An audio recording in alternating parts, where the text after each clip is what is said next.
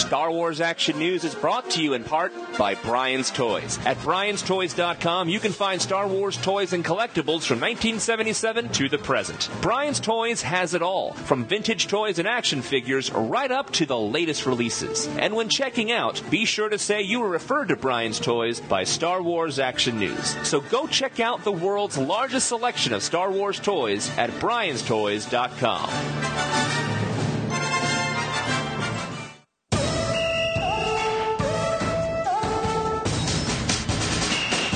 Welcome to Star Wars Action News, coming to you from Celebration Europe 2 in Essen, Germany. Hosted by Marjorie and Arnie. Be sure to go to swactionnews.com where you can see photos from the con and chat in our forums with other listeners. And that is the sound of champagne glasses toasting our 400th episode in Essen, Germany. Hello, and welcome to the 400th episode of Star Wars Action News. Eight years in podcasting, and we are coming to you from Essen, Germany. And we are joined by a number of long time and shorter time friends of the show. Of course, Steve, who was our first Celebration Europe reporter. Yes, I reported on Celebration Europe back in 2007 uh, in London. So, guten Abend, meine Kinder. This is the Ginger Prince. Then our Republic Forces Radio Network host, as well as vintage viewpoint collector and all around good guy, Jerry. Hey everybody, it's Jerry here. Hey, I'm so happy I got a chance to come to Germany for this. Happened to be on business this week in Europe.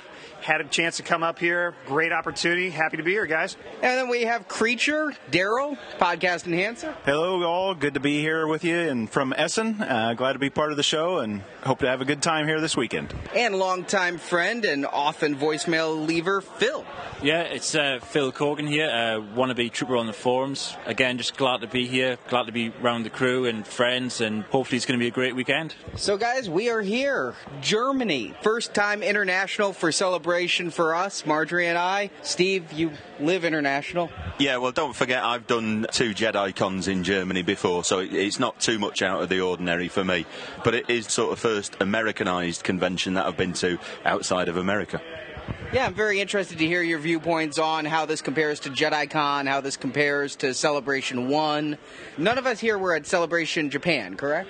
That's correct, yeah. JediCon was a smaller convention, definitely. It was all situated inside one hotel, whereas this is situated inside a proper convention centre, a couple of different buildings. So it, it's definitely bigger. It's not got the feel of the first Celebration Europe. It's definitely smaller than that.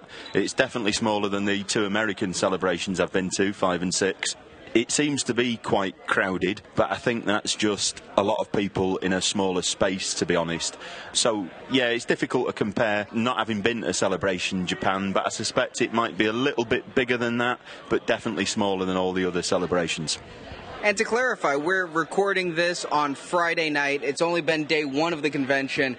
And yeah, it was crowded when the doors opened this morning at 10. I expect tomorrow is going to be far more crowded. I think tomorrow, being Saturday, is going to really stress the level of what the floor can handle because it's the exhibit floor that was really the crowded area. And this convention center, it is a smaller convention center than the ones we've had this at in the States by quite a bit, but its layout is also very different than any con I've gone to. Like if you want to go to the collection stage, you're going up three flights of stairs to the left, down a hallway. It feels very separated. And while they've done what they did at Celebrations 5 and 6, which were the last ones run by Reed, where they have the big exhibit floor, because of the way this convention center is, the big exhibit floor is also segmented. I couldn't find the fan tables, I couldn't find a whole lot of the areas except by accident.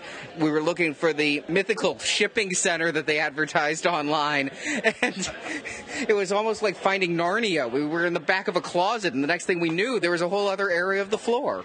They lied about the shipping center. Jerry backed me up on that, and Steve backed me up on that because it said you can ship your packages. Blah blah blah. I go and I talked to some guy on the phone because the people at the desk had no idea, and they said we can call someone for you. So they call a company called TNT first of all. They're dynamite. Yes. Well, they won't ship because I don't have an account, nor the person I'm shipping to, which would be myself also, does not have an account. And so he's like, well, there's nothing really I can do for you. So you're saying you don't have an account at the reception or the destination? Correct. But you guys saw it, right? I saw on the celebration website them saying it's very easy to ship your items right from the con. And when we asked at the information desk, they sent us, they're like, go back through the Narnia wardrobe into the exhibitor area, which they wouldn't even let us into because we're working the collection area. Then we go into an office where there's just two clerks.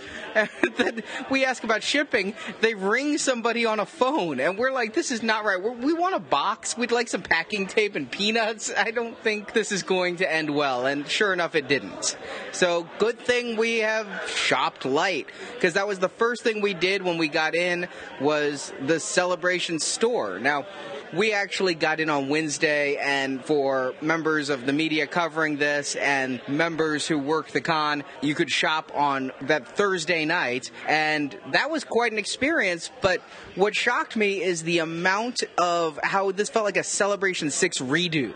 Like, I know, Jerry, I was shopping for you at Celebration 6, and you're like, I need those magnets. I need those vintage magnets. And here they were.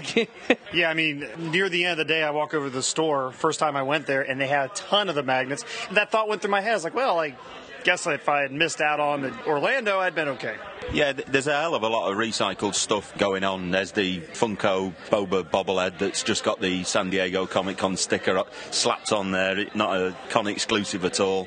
There's the, the magnets, like you said. There's the I Love You, I Know T-shirts, the Death Star lanterns. There's just lots of stuff that's recycled. It it's quite lazy. There's there's some new football gear, sort of new football branded gear, and there's a couple of really nice standout items. I, I really like the Ewoks women's tee that we picked up for Suzanne. And I think Jerry's got his eye on the Droids t shirt, maybe. Oh, it's in my bag already, yes. It has been purchased.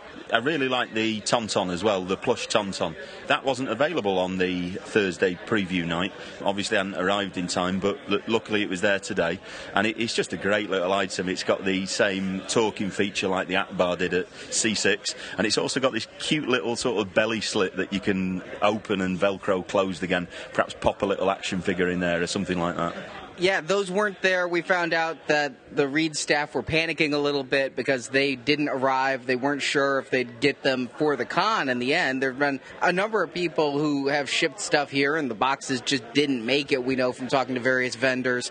So the Tauntauns weren't there on Thursday. So when they were putting out the spread on Friday, they were putting out Big Table. I saw a Tauntaun and I'm like, do you have those now? And no sign of the Vader Hosen t shirts either that I could tell. I know also they're still missing one of the patches as well. I believe it's the maybe the Celebration Europe standard patch itself. That's right. Yeah, you're right. I didn't see that at all. I did pick up the Galactic Empire soccer patch, football patch. I'm sorry, excuse me, and then Rebel Alliance football patch. Yeah, it was kind of interesting. Steve, you said you had a good time buying that Tauntaun, though. Yeah, yeah.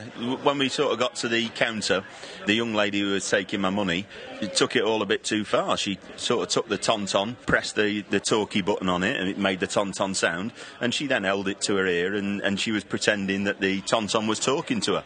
And she was feeding back to me the, all these imaginary lines that the tauntaun was saying. I didn't honestly didn't know where to put myself. It was uh, quite an awkward situation. As soon as I got my change, I sort of ran out of the store and uh, hoping Jerry would follow me.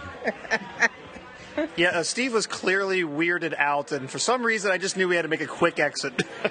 yeah, that sounds like one of those people who talks to her cat. I honestly didn't know whether I was being hit on or I should have called for social services or I, I was in a bit of a quandary and like Jerry said I was a bit weirded out yeah I tell you what item I did like though, um, and again it's a bit of a recycled item. I picked up Katie Cook did uh, alphabet art at C6, and I picked up the stickers of that. Um, but this time they've done a throw like a woven throw, and it's got a Celebration Europe bit knitted into it. So I picked that up. That was about 35 euros, something like that. But it's going to look really good over the back of the sofa or denim couch if you're Baron. you said it's a little bit lazy to have this recycled merchandise. I'm of two minds because I got to think that Steve, you and we and Jerry and Daryl were in the minority. The people who would go to celebration in the States and then would fly halfway around the world to go to celebration here. And so people who didn't get the chance to buy this stuff in the store, this is a chance for international to do it. This kind of feels like a Celebration 6 redo to me. So much here feels like what they did at Celebration 6. There's got the big ad ad here. They've got the big Jabba here. They've got some of the same exclusives. I saw Duncan in the shop, and you know, I like to tease Duncan because he buys everything. And I saw him carrying the Ewoks. I'm like, Duncan, you have those Ewoks. I was glad. I thought I'd have to buy four more Woklings. I said, You have them? He goes, Well, I kind of do because I verified with Travis at the store. Same exact Ewoks except these have a tag on them that say Celebration Europe, and the last one's tag said Celebration 6. So depending how close you look, it's all the certain point of view.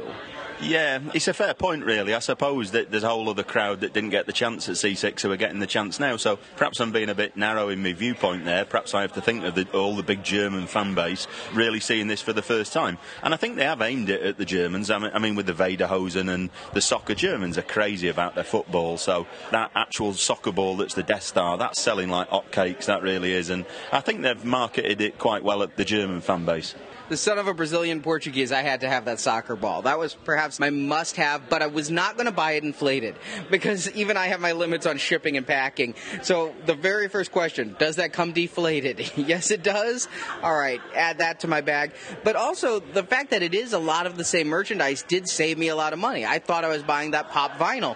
And then I found it at Comic Con. I'm like, is there a mild difference? Is there going to be like a metallic variant like Funko likes to do? San Diego Comic Con sticker on the front, save me 20 euros. Go over to the Woklings. Oh, those are the same Woklings. Save me 60 euros. But I did finally convince you to buy the I Love You, I Know shirts, which we're wearing tomorrow on Saturday. I know. Yeah, I mean, Steve, that, that soccer ball is really cool. I mean, I've I've kind of failed as a parent in the sense that my uh, eight year old daughter doesn't know what a Death Star is, oh. but she's a fantastic soccer player, and uh, she's going to get that soccer ball. Now she wants to play with it. I already told her. I showed it to her before I left, and she's like, "Well, what is? Yeah, I'd love to play with that." I'm like, "Eh." Not sure how I feel about her playing with a celebration exclusive, but if it builds awareness around the Death Star for an eight year old girl, then that's why you buy two. I think that's worth it. Well, I don't know. It's, you know. Back to the shipping thing. Yeah, I'm going to take two soccer balls home, that's for sure.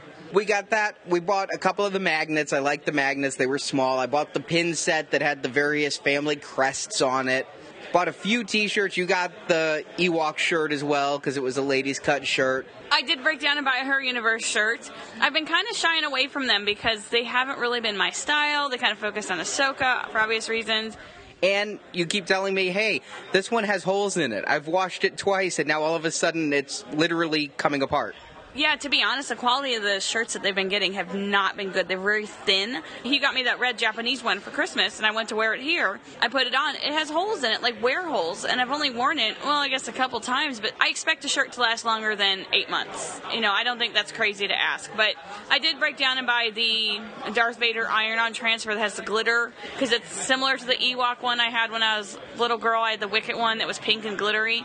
I bought this. It's got pink ringer on it. It's very cute. But really, it was a cheap store trip. I mean, what we primarily bought were wearables, shirts. And all things we could have bought in America. Not really. I mean, you, these shirts were exclusives. Well, yeah, I mean, but we could have bought them at prior celebrations. The Ewoks and Droid shirt weren't there. This pink glittery Vader weren't there. Talking about things you could have bought in America, I mean, I dropped possibly more money on Black Series, Boba Fett, and Han at the Hasbro booth than I did at the Celebration store. And uh, again, luckily on preview night, we were able to go and pick up more than just the one. And it's nice to be able to get one for yourself and also help a few people out on the, the forums, a few people out from the sort of Swan family who we know need one.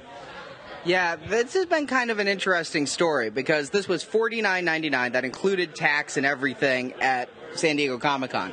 So when I found out it was going to be 55 euros, and that's about 70 bucks, give or take, US, that's a $20 surcharge. And I know I was talking to a few people who asked me to get one for them, and I texted them, I'm like, just so you know, it's not 50, it's going to be like 70 plus. And I wasn't sure if the VAT, which is the tax that you have to pay here, was included in that 55. It is. I think that's why it's 55, is because you have to pay 23% in this VAT tax.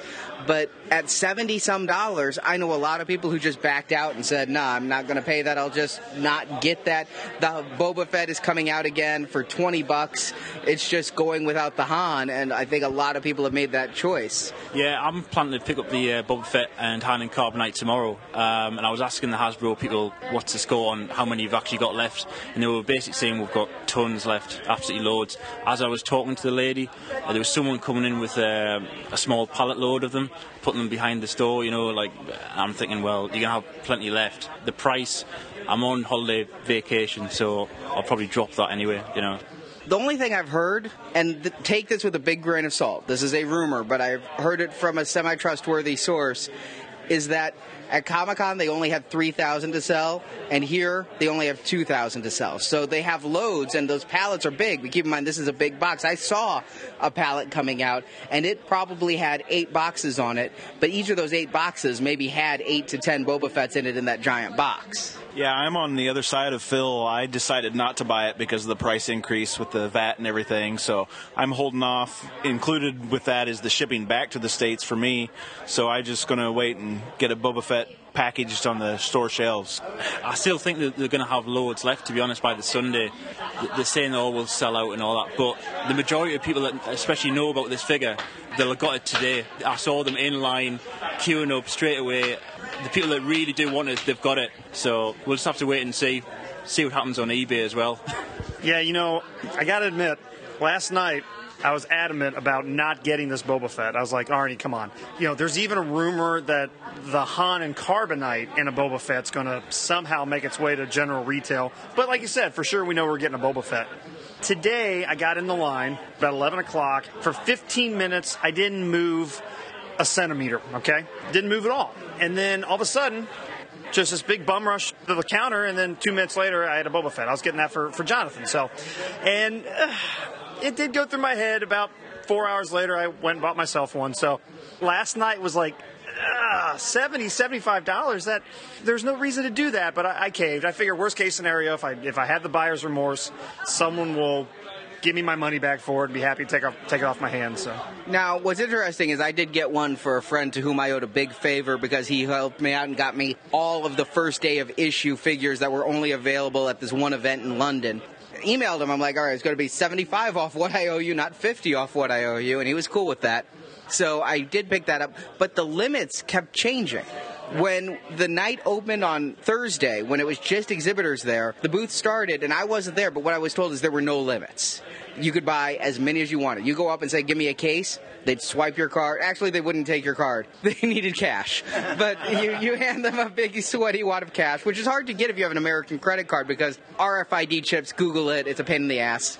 And this is a very small town. Essen is industrial. It's not a tourist town, so they're not used to so many visitors.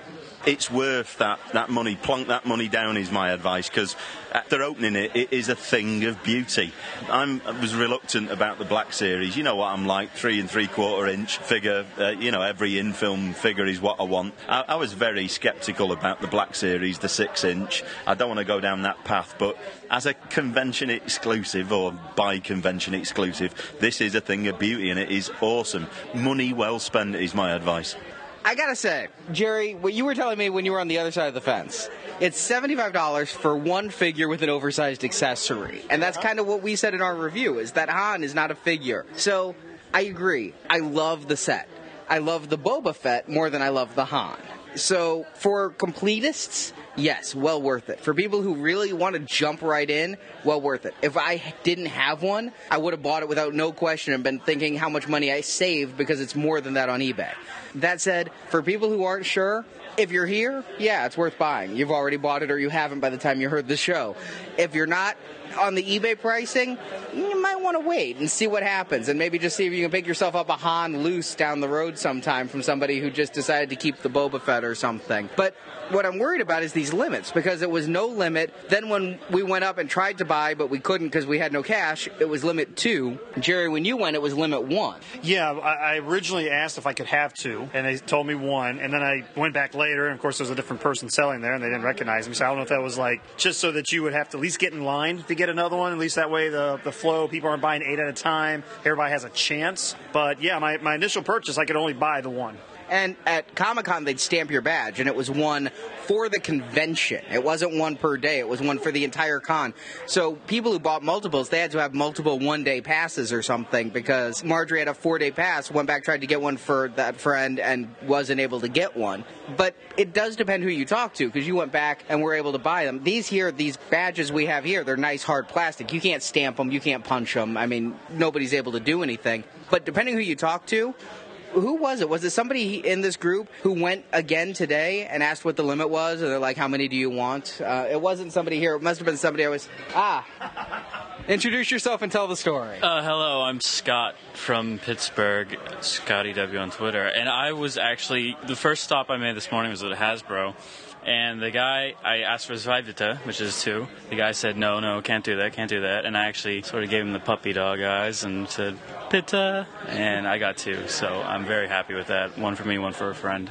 Yeah, well, somebody I talked to today went up and they were like, how many do you want? and the person bought four and they could have gotten 10 they could have gotten 20 they just they wanted four or had the money for four. So not quite sure how that's going to work in regards to sellouts. I figured with this kind of lax rules it would be sold out by the end of day one. I'm pretty sure saturday this feels like a sellout especially with the rumors i'm hearing that seem pretty solid on the numbering. And it sold out it went on hasbro toy shop after comic-con the wednesday after. Six minutes. Sold out in six minutes. Okay, but I don't know. and I was thinking about those numbers at Comic Con, I've seen how many people that Hasbro can funnel through, and I would bet that they had way more than 3,000 because, I mean, they're pretty efficient in their dealings, and I can't imagine they went all through preview night, all through Thursday, and they didn't sell out to what, Saturday morning at 11 a.m.? So you had two full days of them whipping people through. And you and I know both how quickly that line moves. That's all day selling. The only thing I can think though is it did sell out every day. And so they did daily allotments. On preview night, I got to think that maybe they got 500 people through that line because I, we've been in that line. We've been the 200th person and didn't make it. They closed us down before we could get there at 200. That's because they have poor line control, and what they do is, say Jerry's in line, he gets up to the register, and he all of a sudden calls four of his friends. Because Jerry's a like that. he calls four of his friends from the sidelines to run up and buy with him, and so you have five people checking out for every one person. I said I was sorry. That's what you get. That's why four people butted in front of you at the Hasbro line today. Yeah, that, that wasn't a great experience. Um, it, it was fine because I mean they had plenty to give out, but like inevitably today, whenever I was queuing, I was the person to where people trying to just cross through would always cut in front of me to cross through, you know, to go from one side of the line to the other. I was just always that person. Maybe I got that face. But anyway, like I said, for 15 minutes, didn't move an inch. And then the moment that it moved, it moved. And literally, there was a group of four people behind me who kind of shoved, pushed, and, and, got in front of me and went right to the register. And, you know, I don't like that. I don't like rude people. Who does really? And I just said, hey, go ahead, guys, go get them. And I mean, that's what I said out loud to him. And then they turned around, acted all apologetic. Oh, no, no, okay, just, you know, go, go. You know what you did. You know I was staying. No, get get your stupid toy out of my face. Yeah, so they let one other person in front of them, so they cut in line one person back. Yeah, I'm totally stealing that move, by the way, because I'm short and I'm a girl, so people often do that to me. So I'm going to totally be a next time because you were being a and it's awesome, and I think it's great. So, any other shopping going on? I know that we've wandered the entire floor, and it's a kind of a smaller exhibit floor. Oh, all the hands went up at once. Phil. Yeah, this celebration I've been looking at uh, getting some more like vintage items, but the actual true vintage items, not the vintage line, you know. So I'm talking 70s, 80s.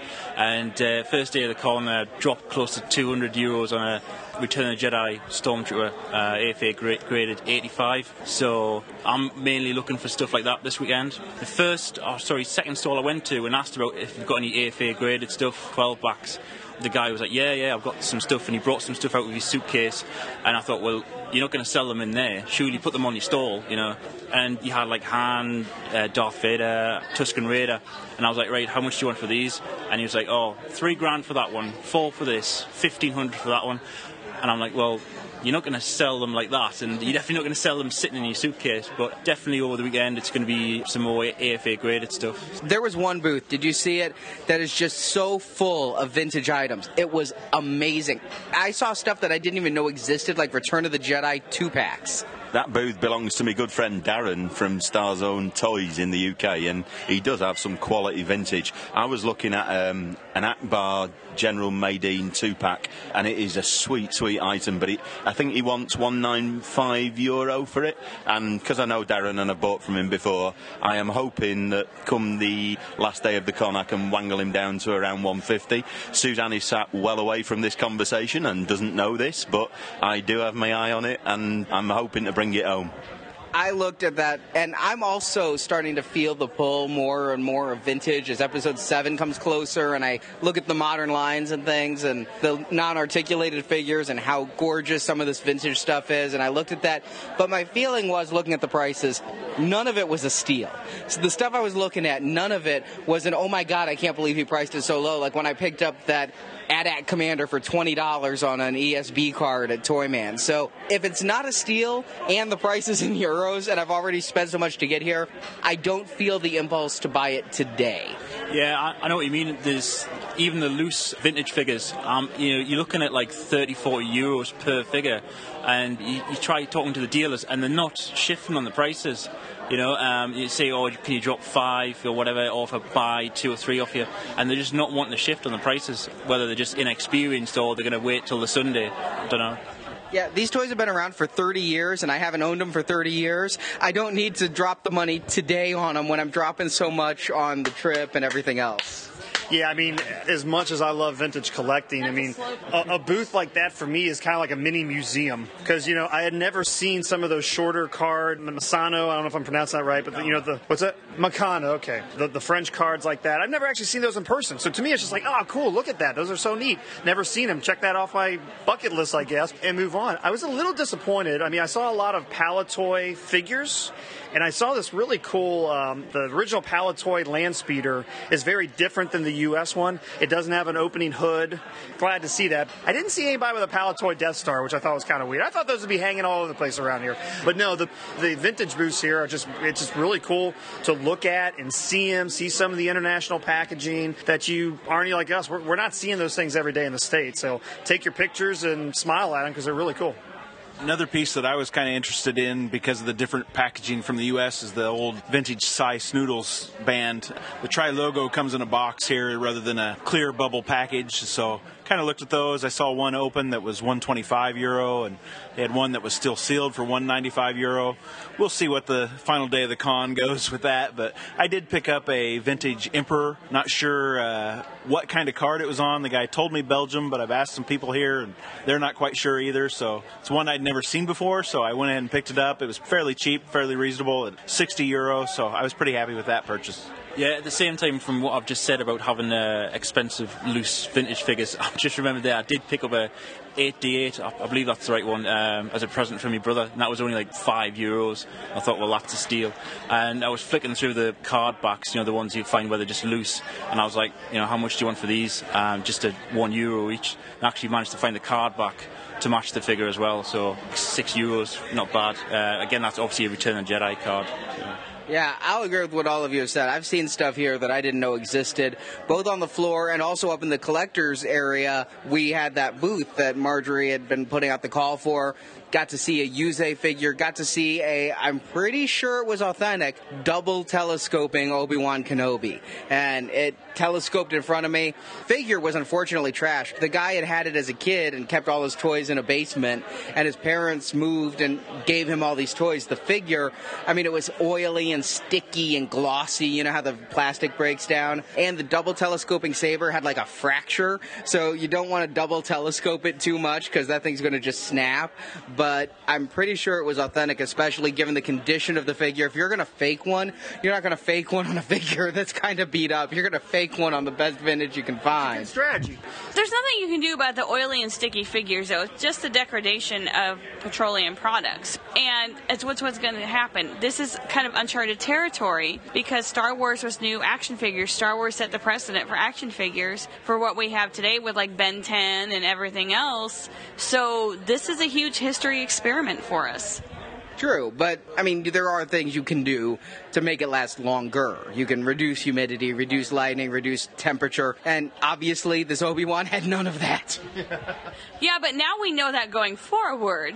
But in the past, my eight year old self didn't know that I wasn't supposed to trash my falcon in the backyard. Speaking of humidity, I don't know, but for some reason they do not appreciate air conditioning over here in Germany. Hallelujah!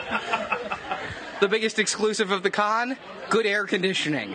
The collecting room has it. Okay, I honestly don't know what you guys are talking about. I, I guess maybe I've been here on work and I've been in places that have zero AC. I thought the convention was fine. Now, was it the lap of luxury? Absolutely not. My room feels great. This was very tolerable, though. I think you guys just need to get over it. It wasn't Orlando August bad. It was not Disney night of Celebration 5 bad. There you go. There you go. Yeah, I I found it strange when we first went the uh, convention centre that it was just like you know really hot, humid, all that sort of thing, no AC. And then by the afternoon, I don't know if it was the amount of people that just disappeared. It seemed to get a lot cooler. But definitely in, in the collection room, that pretty much what you were saying, it's it was fine in there. But as soon as you walk out, it's like bang, it hits you. very early doors, I went down to the artist alley, and unfortunately, they'd sort of packed them all in like bloody veal crates. Chris Trevas, I was talking to him, I bought his print, and he called it Artist Shoebox. Oh, it, it's to, to be honest, it's disgusting the way they're treating them because there's so many talented folks down there, and they're pumping out some good stuff. I've never seen Artist Alley be a literal alley that is in the dark side of the convention center. There just doesn't seem to be any rhyme or reason with, with some parts of the extending convention floor.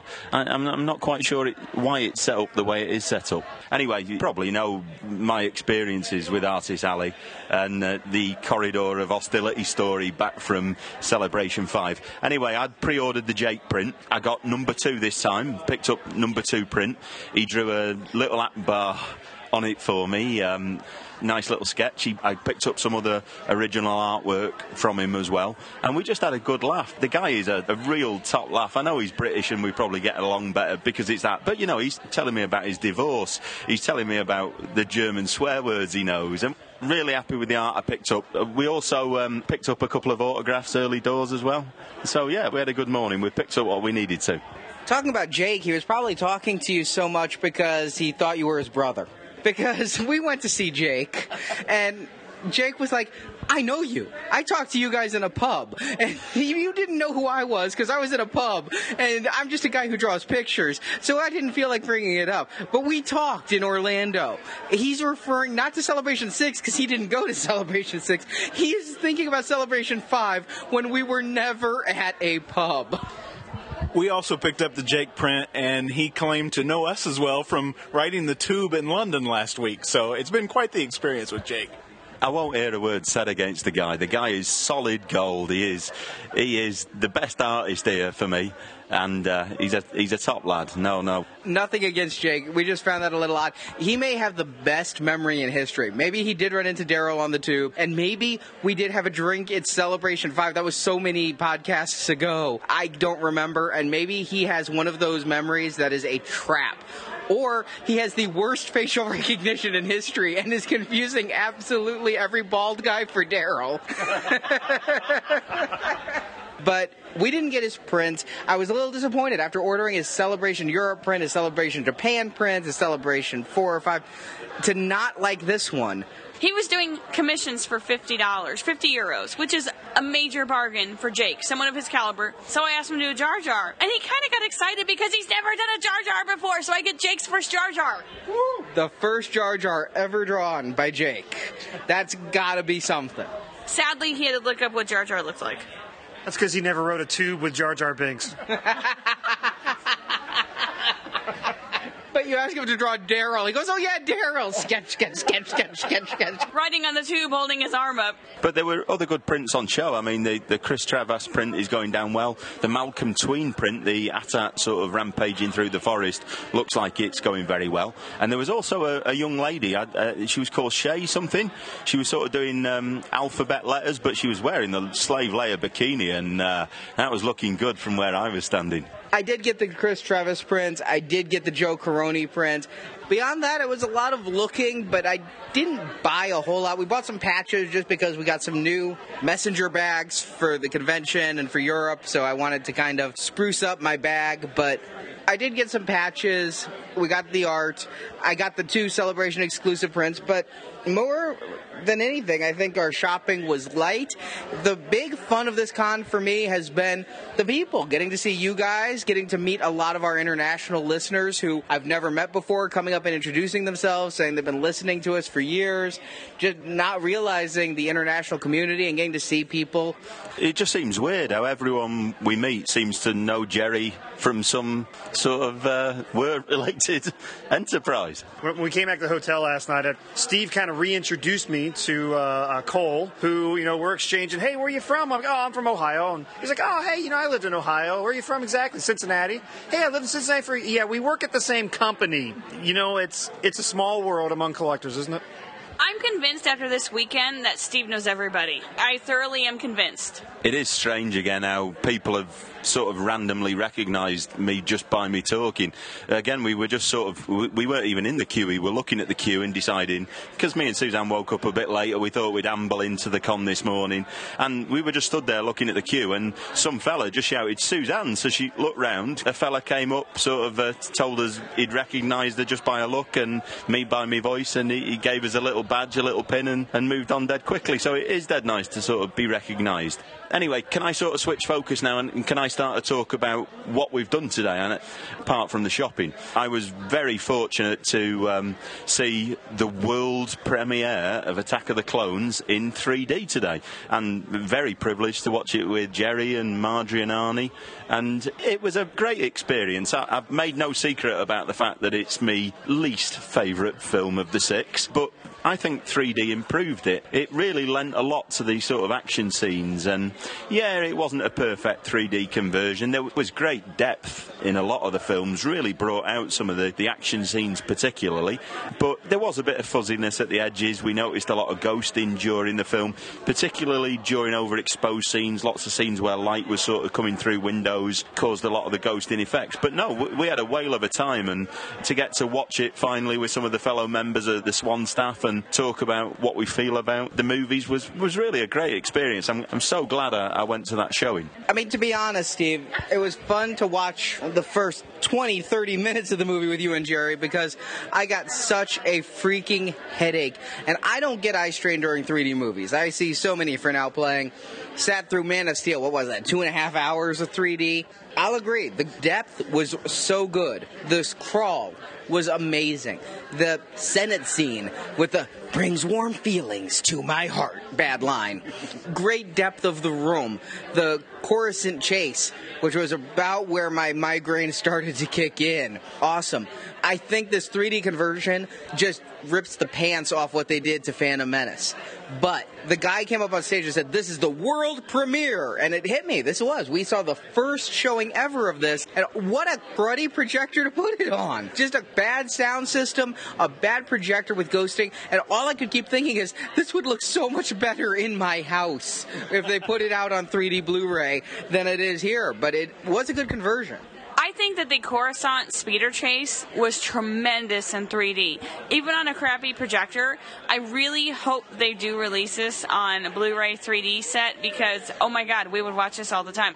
Rumor is they finished all the way through episode 5 and I really hope they finish 6 and release it cuz oh my god, I would watch this probably every weekend. What's really funny to me is thinking that they probably do have it done. And people right now are like, why won't they release it? Why can't I buy it on Blu ray? But then, if they did, they'd put out the box set and have new bonus features and be like, well, I just had to buy this in 3D. Why are you doing this to me again? So I have this feeling that around the time of episode 7, there will be a new box set release. They always do that when there's a new sequel out, they always release a box set of the previous ones and that it may well have the 3D conversions of at least episodes one through three. I don't know about the how far they got in the original trilogy. So you've got me half sold now on this uh, episode two in 3D because I had plans of not going to see it really. Oh, you need to go, Phil.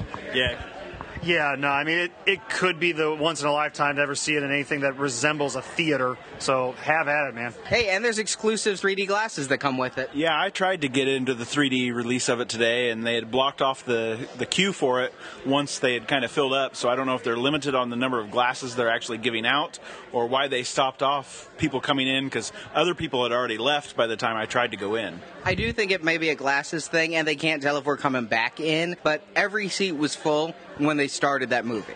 There's so many great action scenes in the in the movie. I mean, the Kamino showdown between Obi Wan, which is why it's not the worst film of the saga. The dialogue is why it's the worst film of the saga. No amount of 3D can improve.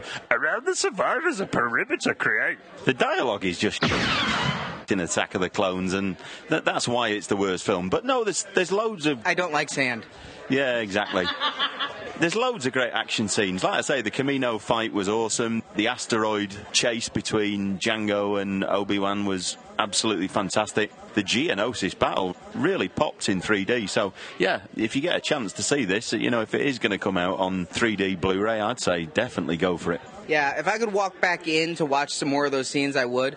But again, I don't get those headaches. It's not really a headache, it's definitely an eye strain but the ghosting and maybe the seats we had because every seat was full not every seat was a good seat and maybe where we were sitting was a bad bad seat but the ghosting was miserable and I was just in agony by the time Zam Wesell was dead. And so I was like, I'm out of here. You, you love her that much, huh?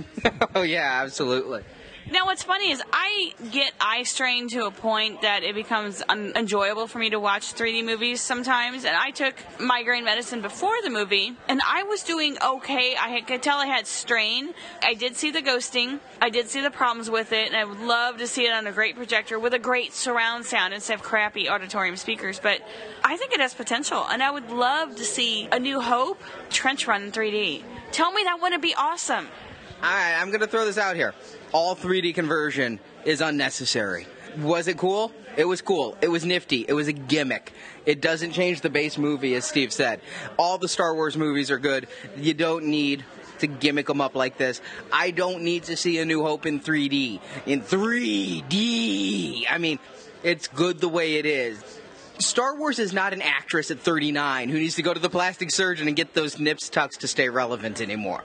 It's perfect the way it is. But you know, the fact that we're talking about Attack of the Clones so much and the 3D experience, I mean, you're right, you're right. I'm, I'm not going to love the movies more. But it all comes back down to the movies, doesn't it? I mean, today, attack the clones in the middle of the day, return the Jedi to cap it off. I mean, we've seen two of the movies together, a first, aside from the spouses represented, but first time we've gotten together and see the movies. And I think that was a big thrill for me at this convention of seeing two of the movies in such a grand way. Uh, that atmosphere, 180 degree difference from what we did with the 3D in, in the hall, but so amazing. A, a really good setup out there. It was done at 7:30 and it doesn't get dark until close to midnight here. So that really threw me off. I was worried because they were showing it in the daylight. We have a drive-in theater in our town and they start the movies at 9 p.m. and with daylight they look terrible, but they had this gorgeous LED screen that just popped. The colors were so vibrant. It was just amazing. Yeah, I was second that basically. I've never actually seen a movie outside before, let alone something on that size. I was mentioning to Steve uh, while watching it, just the, the sound quality as well, as well as the picture quality was absolutely superb. The only thing I could say on it the top end of it, if they could roll it off slightly, just the, the higher end of it was piercing a bit. Nothing with the volume, just you know roll it off a bit. But the the bottom end of it, the bass, you could like really feel it thumping through you, and that's something I haven't heard for a long time, being through like festivals and, and whatnot. But as far as the, the experience, seeing Jedi on a big screen like that outside, full of fans, you can't beat it. And it's not something you can like, go home and buy on eBay. Just one of the experiences. The only thing I can say about the sound is I did like the sound a lot. Damn, that lightsaber was deafening, though. Oh my god, it was like cover your ears. Oh, aye. When Luke pulled his lightsaber out and ignited it, it was ear piercing, yeah. Go back to Celebration Europe number one we watched A New Hope outside a pretty similar way, and it was a standout feature of the con. So I was well up for seeing Return of the Jedi tonight and watched Attack of the Clones early in the day in good company, and it was even more good company tonight because Daryl was there, Phil was there, Scott was there. You, you, know, it was just a, a great experience experience, just being able to sort of lean into each other's ear and just have a quick word about your theory about that part of it. Is it sanctuary or century? These sorts of discussions need to be had. It's century, folks. Yeah. Anyway. Sanctuary. It's Sanctuary. We Yeah, were schooled you- by the professor. Yeah, there's only one Ginger Prince, yeah. I say century. Anyway, just nice to see it with, with friends in that experience. And, you know, the crowd, we all awed when the Ewok died. We all cheered when the Emperor got thrown down the, the shaft. And Steve gave us a memorable "It's a trap." Hardly memorable. N- neither was my dancing like an Ewok at the end, but.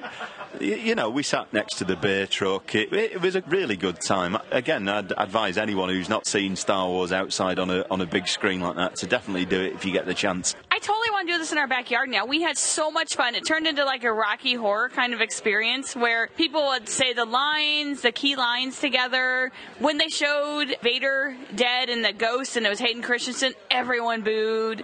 You know, that kind of stuff. It was a lot of fun. There were a lot of lightsabers in the air. The little kids reenacting the Darth Vader and Luke lightsaber battle. And it was so much fun. All right, I I'm going to be kind of the opposite side. I had a great time with you guys. I had an absolute great time with you guys. But the journalist in me couldn't take my finger off the pulse of the crowd. And all those scenes you talked about where we said the lines, where we awed over the Ewok, where we yelled no when Vader did and we booed. Did you notice all of those are in the last half hour of the movie? Because that's when we started making our own fun. I really think that for the first hour of the movie, I was actually shocked at how disengaged the audience as a whole was. And there were thousands of people there. And I think they were more interested in the beer trucks than they actually were in the movie. And there wasn't the communal thing. There was every so often a thing here and there. They'd woot when the Rancor was killed. But overall, I didn't feel the audience became engaged until we started making it like a Rocky Horror event.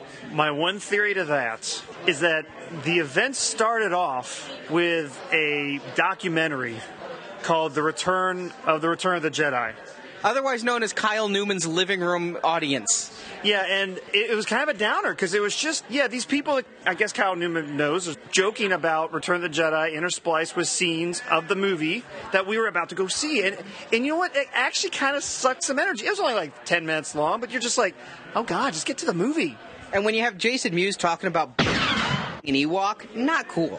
The other theory about this is I, I don't think the Americans amongst us understand the European sensibility. We're quite reserved. For people who sort of share that common experience and, and vocalise things out loud, it is quite unheard of. It definitely doesn't happen in, in Britain unless we've had a couple of beers. And, you know, I, I just get the idea that had this been an all American crowd, that might have happened early on. It took a little bit of time for the European crowd to warm up.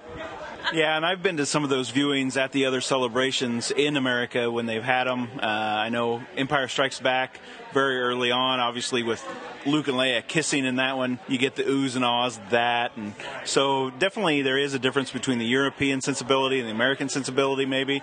But I think the beers did help. I will say we didn't keep up because we were paying for our beers; they were getting theirs for free. It was a great time. I loved it. I'm so glad we went. But I was just shocked. I kind of had a feeling of everyone there know the movie so well. And people were filtering in, you know, an hour into it. There was still just more and more people. By the time the movie reached the end, I could not believe how many people were there. Doing it outdoors like that in that huge field, great idea. Because if you'd done an auditorium, you would have had to turn people away. Here, it was like Woodstock. It was tremendous. But beyond just the movies, there were some other panels today. I actually didn't get to go to any of the panels other than I sat in at the end of one, which was the refocusing your collecting. Daryl, you were there for the entire panel. What I heard was kind of interesting. Yeah, going in, I kind of thought it was going to be more on, you know, changing maybe from going from Hasbro into some higher end, you know, maybe Gentle Giant or Sideshow or something like that. But it was completely not what I expected. It was mainly dealing with life changes and, and how, you know, a divorce or changing a job might affect your collecting. So it was decent still. Uh, I did enjoy the panel the collector's room with the Star Tots, which it was held in, it was actually only about a third full. I know the Lego panel earlier in the day had been completely full. I think that was more from what it was dealing with rather than trying to get the Star Tots. It's a little more reserved than we see here in the States. The other panel I did catch today was the Clone Wars panel, and that panel was kind of a behind the scenes. Even though the series has ended, um, it did have some behind the scenes stuff. Talked about maybe trying to release the forgotten footage, if you will, the season six and a half or whatever it is, season five and a half. Trying to find a way to outlet that. I guess with a press conference, they did announce that season five is getting released on DVD. Yeah, I actually got a press release that at the very tail end, I guess, of this Clone Wars panel, they announced October 15th, season 5 of the Clone Wars on Blu ray and DVD. More, the entire series, an entire series collection on Blu-ray and DVD, and that comes with a making of art book and all of this. It's I believe $150 is the MSRP for the Blu-ray set because that's what I was looking at. But I read the press release three times, and never did it say these bonus episodes that they've been showing the trailers for. So I contacted their PR contact because I'm like, I don't want to read between the lines. I don't want to guess. And so I contacted Tracy at Lucasfilm, and I said, Tracy, what's up? And she goes, We do not have any release plans for these episodes. Release is TBD you know, as the Republic Forces Radio Network representative here, I think it's absolutely insane to think that they'd put together a full box set of, you know, all five seasons, uh, every minute of footage, and that not be a part of it. You're always going to feel like, what am I missing? Here, here. Should I buy it now, or should I wait till they do something with it? Because you know they'll repackage it again, especially when you if you already own the four seasons, like maybe a handful of us do. So I could see a bad risk with that news is that most people, some people, might just buy the season five have it, have the completion, and then if they release that bonus content, you'll pick it up or get the box set then. So weird call that they can't figure out what to do with this footage. It, there's not that much of it, right? I mean, there's a handful of episodes, and it, it can't be that hard to figure out what they're going to do. Yeah, what they mainly talked about during the panel was really, you know, to me, kind of the Clone Wars is more focused on Ahsoka and Anakin, but the behind the scenes of the footage they released or kind of talked about for this extra dialogue or whatever is dealing more with like Yoda and visiting the Sith temple and you know maybe some other characters such as Padme going out on some adventures of her own. So really it didn't really have anything to do with Ahsoka which they've already kind of finished up but kind of left open. So we'll see where it goes and if they ever do get to release it. I agree with you completely, Jerry, because I was looking at the season five box set because I own seasons one through four. The reason I was looking at this all season box set is I'm used to this. I owned all the seasons of so many TV series, and then they come out with the complete series set that has these extra bonus features. And if you want to be the completest, you have to buy what you have again. And so I kind of thought that that's what they would do. It's a bilking, it's a double dipping. So I expected the bonus footage to be on there. And the fact that it isn't now makes me wonder will it ever have a home media release? It feels like it has to, right? It feels like they'd be making a mistake not to. But I try to avoid giving into corporate double dipping as much as possible. And so, given that there's that book and I think a few extra bonus features on the five season set, it makes me think that I'm going to buy season five only and have the individuals and just sit back and wait. But maybe they'll release this bonus content online as a prelude to Rebels. Who knows? Yeah, I mean, I guess let the speculation begin of kind of what Disney's MO is on this type of stuff, but I just thought that was very underwhelming for a celebration to not really cap that big news for the celebration crowd. It's a missed opportunity in a lot of ways. I'm sure they'll announce it when they announce it, if they announce it, but wow, it just seemed like a good time to have done it this week. And I think the basic reason they wouldn't, the people who I talk to don't know. The people at the upper tiers aren't saying or may not know themselves. I mean, it's not like they're waiting to announce it next week or I don't know, D23 is coming. Maybe they are next week, but I kind of think that they're just trying to figure out what their strategy is. And a lot of things, especially dealing with EU, and to me, Clone Wars is EU. It's not a movie, so it's EU. A lot of things like the books and everything are kind of in flux. I think this falls under that purview. But that's a real disappointment because I think everybody was looking at this box set as the obvious outlet for those episodes, and that they're not there. They're not even there on a complete series set it just means that they're lying on the title. It is not the complete series. If you have more episodes that you're going to release, this is the incomplete series. I only went manage one panel today. I've not even seen a starter in real life, so none of the collecting panels.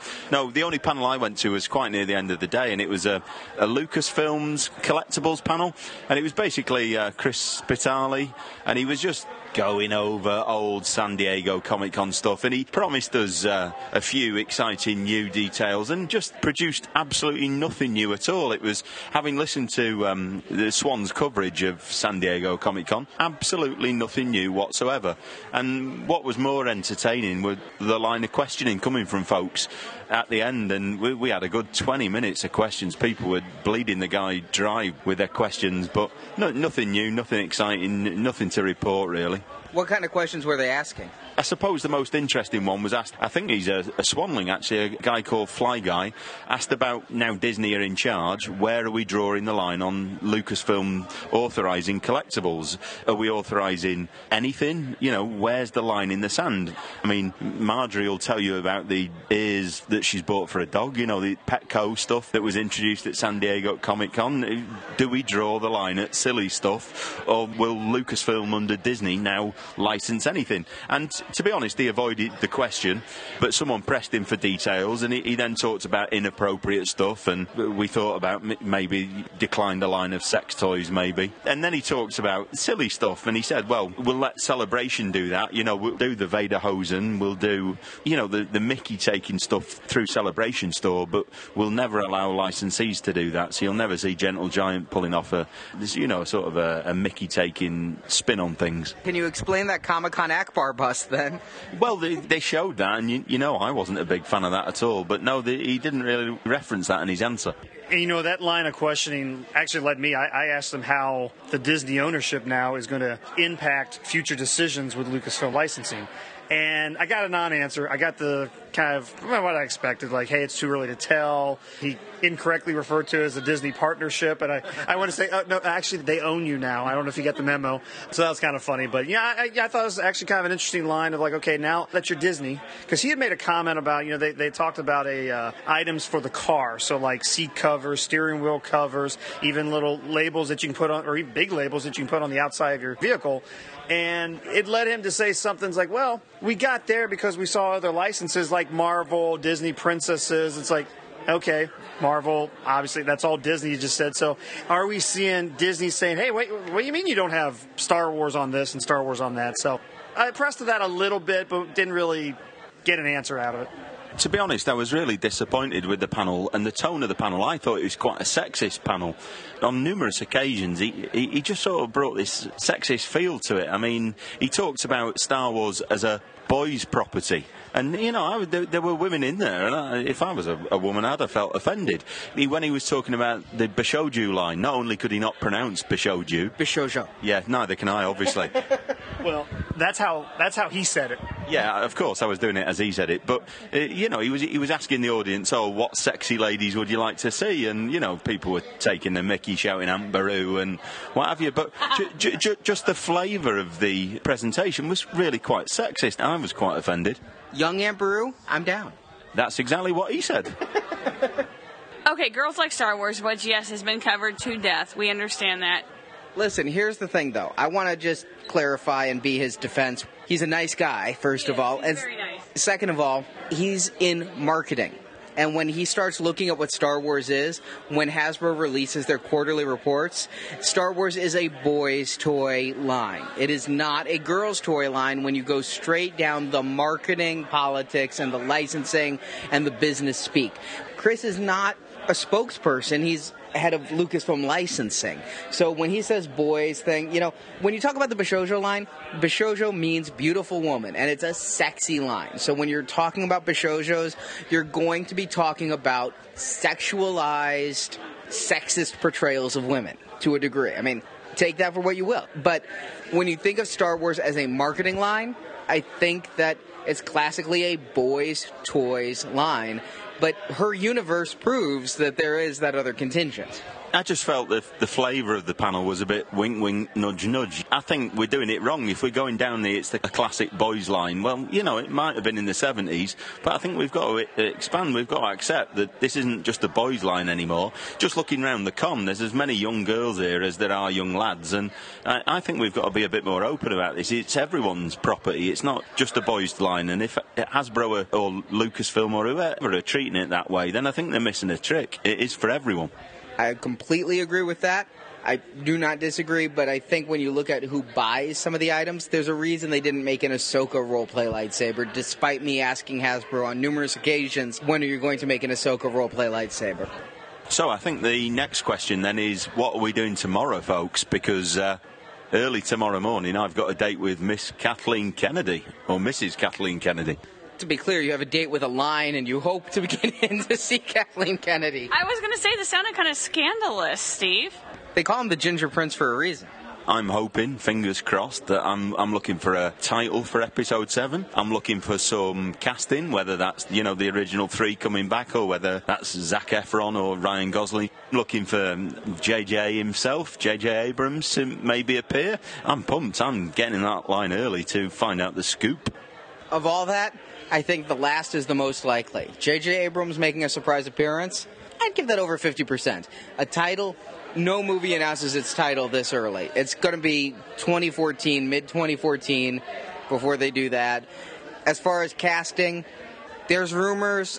I don't know. You know, I, I would be content enough just to hear something about the premise. Hey, it's going to be about Luke training new Jedi. I mean, that right there would actually be all I would expect. Is like, you know, is it much later in the future? Is it immediately? Is it this? Is it that? Is it really going to focus on these characters and Luke's in the back? You're right. It's so early out. I would take that as a start. Like, our premise is X, Y, Z. Maybe it feels a little far out even for that, but maybe. I may try to join you. We're emceeing the collecting stage, but there's no collecting panel until noon tomorrow. So I may see if I can join you, and I'm very interested. Yeah, just pretty much what Steve was saying before uh, about possibly what they're going to be saying or what not they're going to be saying about episode seven. I would put easy 10 or 20 on saying that they'll they'll give the cast and crew. As far as the title, Are we talking dollars or euros? Because I might take that bet. either way, or, but they've got something down as far as a contract, definitely, you know. So I think probably uh, cast and crew, and uh, like I say, I would like to think about a title. It would be nice. It certainly would be anticlimactic if she just comes out there to go, yep, we're doing episode 7. J.J. Abrams will be directing, and it's coming out in 2015. But in the past, we've had lackluster presentations before that didn't tell us anything new, no breaking news, and they were just really just a, oh, pretty Star Wars fans, it's okay. I'll say this. I almost didn't go to the Kathleen Kennedy thing. I didn't even think about it because when you go to see George Lucas, it's George effing Lucas. He made Star Wars. He's one of the richest men on the planet. He's a philanthropist. So seeing him, there's just a draw. There's a star attraction, you know? There's just something about seeing that celebrity. Kathleen Kennedy took his job. Kathleen Kennedy cannot take the public name recognition of George Lucas. Kathleen Kennedy didn't create my childhood. Yeah, but do you think then it's going to be more of a sort of a like business talk saying, right, this is how we're going to push the franchise forward, or is it going to be a case of, right, this is what's coming in two years' time? She has a long entertainment background. She's worked in entertainment for a long time. I don't think it'll be a business talk. I'm just saying, I got out in line at what time? Four o'clock in the afternoon or noon in the afternoon at Indy at Celebration 3 to see George Lucas. I don't see anybody doing that for Kathleen Kennedy. Oh. Not that she doesn't deserve it. Yeah, I don't think anyone's going to line up tonight to go see her. Nothing against her. That's great. She's a woman. She's got a really high position, but I don't think anyone's going to wait in line to see her. She does not have the name recognition. She has not formed anyone's childhood or young adult life or, you know, the reason why somebody's collecting so many different things.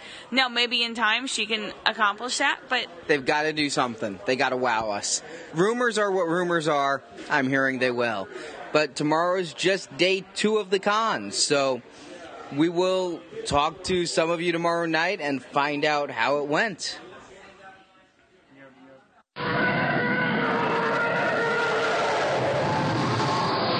So we're here with Brian Rood, Joe Corroney, and Chris Trevas, three of the artists from Artist Alley here at Celebration. Hello, gents. Hi, Arnie. How you doing? Hey, hello. How's it going over in Artist Alley? Or Chris, we mentioned you called it kind of a shoebox. yeah, it's a, it's a bit of a box in the corner, but uh, it's actually doing really well. It's always been a good, steady crowd today, and uh, yeah, it's been lots of fun.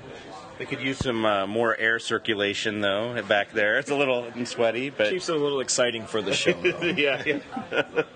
and your exclusive prints going well here. Yeah, yeah, it's been going great. Very good. Yeah, no, it's not. It's not really the horror show that we were No. dreading. It actually turned out to be a little better than we hoped. So You never know what you're getting into when you travel over to a show like this. So I'd say expectations were medium and the response today's high. yeah, it's it's always kind of a gamble when you're kind of going out of your element to an international venue and you don't know how the fans are going to react and Yep. yeah, if your artwork's going to sell or if people are going to even show up. And the crowds were pretty good today, and tomorrow it's going to be even probably crazier. How about other than what you're here on work to do? How's the con going? You guys enjoying yourselves? Yeah, I haven't had a chance to see too much. Wandered around a little bit after setup. Uh, I shouldn't talk about that. Well, now I want you to. He's had too much fun already. No, it's a blast. We've had a really Yeah. good time so far. Yeah, no, it's always great to come to these things and catch up with everyone we know. We don't get to see very often, so even if we live an hour away from each other, we never see each other.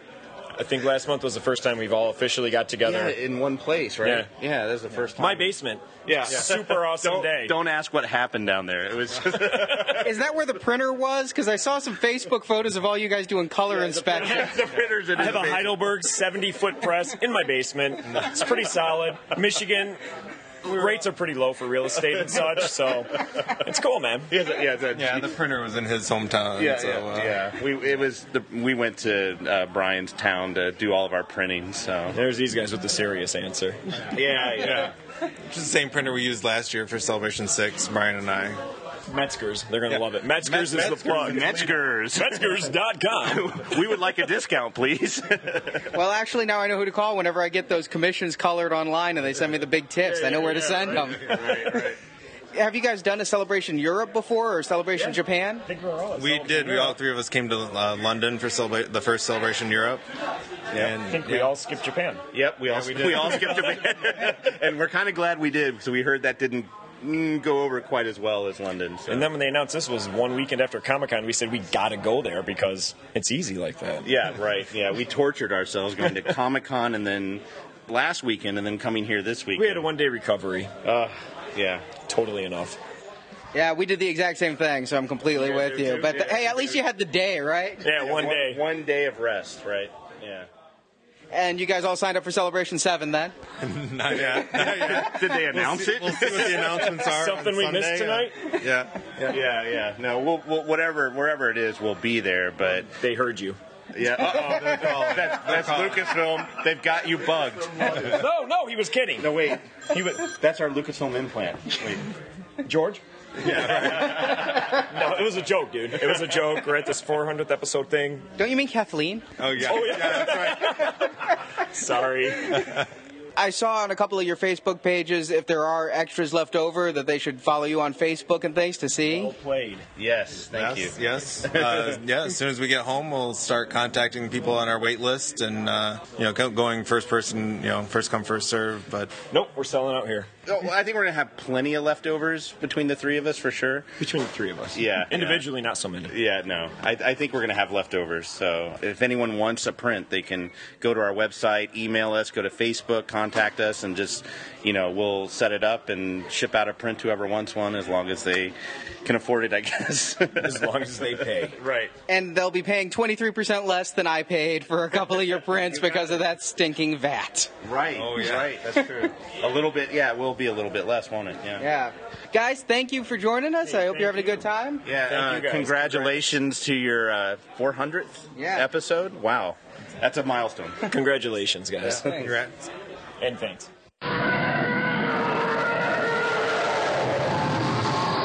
Well, it's the end of Saturday, and we have been in a bunch of panels today versus yesterday when it was mostly floors. Today was a lot of panels. And I think the two big ones were Kathleen Kennedy and Rebels. And I didn't make either. I was working the celebration stage and watching just a ton of great collectibles panels. And honestly, zero regrets. I enjoyed the collectibles panel so much. And I think as we're going to find out, I think the Rebels panel and the Kathleen Kennedy panel were good, but I don't think there was ground shaking revelations. Jerry, you went to Rebels and your Republic Forces Radio Network. Let's talk to me about Rebels. Yeah, I mean, Arnie, you're right. Whenever you think about panels like that, to where you know every piece of information is going to be online available to you like that day, you just read it. It's a complicated choice, but I, I chose Go to Rebels today because of the uh, Republic Forces Radio Network connection. I just thought it'd be kind of a good uh, thing to go in and see. So, uh, interesting panel hosted by Warwick Davis over in the celebration stage. He was, you know, I guess basically moderating, had his little Johnny Carson table at the side. I guess he's doing that for every panel that's going on over there. I'm not even sure if panel is the right word. Rebels presentation. So, so it's just Dave Filoni out and talked a little bit about just some of the uh, upfront work behind the show. Nothing too groundbreaking at first. Although early on in the conversation, he said you know, the show's exciting. You know, a few of us got together a round table at Lucasfilm and we just started talking about what's next, what's the next animated series. So didn't give any indication if it was Disney this or Lucas's last will and testament that he wanted, you know, this era covered. It was kind of like a collaborative uh, Lucasfilm thing. He didn't say it specifically, but he did talk a little bit about some of his interactions and um, the mentoring he's getting from uh, Kathleen Kennedy. So I imagine she was probably involved in those specific conversations about what eras to hit basically at one point early on he said that hey you know this show is going to take place just a little bit before a new hope but then later one of the tweeted questions because you could tweet both kathleen and uh, dave questions during and prior to the uh, presentations and one of the questions was how far after revenge of the sith does it take so it kind of asked it the other way and he said oh you know you know that's uh, I do know the answer to that, but I can't I can't tell it today. And I kind of felt like, like well, earlier you said it was just a little bit before New Hope, which tells me it skews towards New Hope. And if you really look at some of the designs of, you know, probably the, the main wow of that presentation today was we saw the some of the concept images, and I think some are actual images, uh, rather, of things like what an Imperial Star Destroyer looks like, what the Stormtrooper looks like, which is really exciting, what a TIE Fighter looks like. And it was just really interesting to see that. And that TIE fighter, I like that they scaled down the wings. It looks a lot like the vintage TIE fighter, doesn't it? I mean, do you get a toy inspired feel? Yeah, and you know, that's certainly not unlike something that Dave Filoni would do. You know, we got Walrus Man and Clone Wars that look like the original Kenner design with the weird looking vests and everything. You know, didn't match the movie. We got the blue snaggletooth and the Darth Maul arc, so I'm, I'm sure that's not intentional. Now, what he says is the influence for this show's animation style, which is going to be very different from Clone Wars. We know that. It's not going to be the wooden puppet type look, hard edges, things like that. It's going to be something else, and it's completely inspired by McQuarrie art. So when you see a TIE fighter in Star Wars Rebels, it's basically McQuarrie's original pictures of what a TIE fighter could be. So he's trying to create it as, you know, this was the, the 2013 model of a TIE fighter, whereas the movies are the 2020 uh, edition to where they're, they're similar cars, but they have a much different, uh, you know, you can tell the difference between them. So these are the earlier versions before they grew the wings and before the Stormtrooper's helmet finally evolved to the helmets that we know from the original film. So it was cool to see that. Personally, I'm kind of excited. I, I feel like it is more of a OT feel to it which uh, you guys know me. That's that's right up my alley. I want to get into that era personally. You want to travel to there? Yeah, I, yes, yes. Give me a cropped wing Tie Fighter and send me along my way. So um, overall, uh, good panel. I'm sure people probably outside of the convention know all about it now. We did see the official logo, so that was nice. And then there was a shirt. Yes, right after they revealed the logo, Dave Filoni actually threw about seven or eight shirts out to the audience, and then they announced there that hey, right after this presentation, the shirt's going to be available in the Star Wars Celebration store, and, and, they went pretty quick. I mean, they still have them now, but they're limited sizes. You can go to the uh, website and order them. Then they also uh, introduced sort of, uh, I, I, guess it was the ship the rebels used before X-wings became the standard. I don't know, a ship called the Ghost, and it had a T-shirt as well. That was sort of like the uh, line art blueprint of the ship. So I'm sure that'll be a big fighter in, in the Rebels series. We learned in the Clone Wars panel yesterday, Daryl, our podcast enhancer, had uh, told us about. They had mentioned that ship prior as a, I guess, an unused concept for possibly a, a Asajj Ventress ship. So maybe reusing some concepts there. That leads to my question: Is this computer generated? I mean, you said it has a totally different aesthetic, but is it computer animation like a Pixar film? Yeah, you know what? To be honest with you, he never came out and said one way or the other, but based on the images, based on some of the things that he was saying about how even the um, the ownership now with Disney opens up to him, he specifically said this gives him a lot more capability. There's a lot more that he can do now. So I think with the images we saw, yep, computer animated is uh, you know the, the way they'd go. Don't think we've seen anything to suggest otherwise, but not specifically called out to your point. So that was kind of an interesting. tidbit. And I was watching you live tweet this, and Star Wars Action News retweeted you the whole way so that our Twitter followers could keep up. And one of the really interesting things that I thought you said was that there was a question if Clone Wars characters were going to appear in Rebels. Yeah, you know, he started talking about how the great thing about Star Wars is that you always get new characters, but you always want to see the old characters. And when specifically, you know, I think the the one question that triggered that was, hey, we're going to see like original trilogy characters. And then later there was a question around what Clone Wars characters would, would be in there. And that's when he started doing one of those, well, Mm, yeah, you know, mm, oh, I don't know what I want to say here on this. Uh, I know the answer, but I don't know what, how much I can tell. And you know, I, I described it in my tweet as a non-answer that sort of said, yes, there'll be Clone Wars characters in there.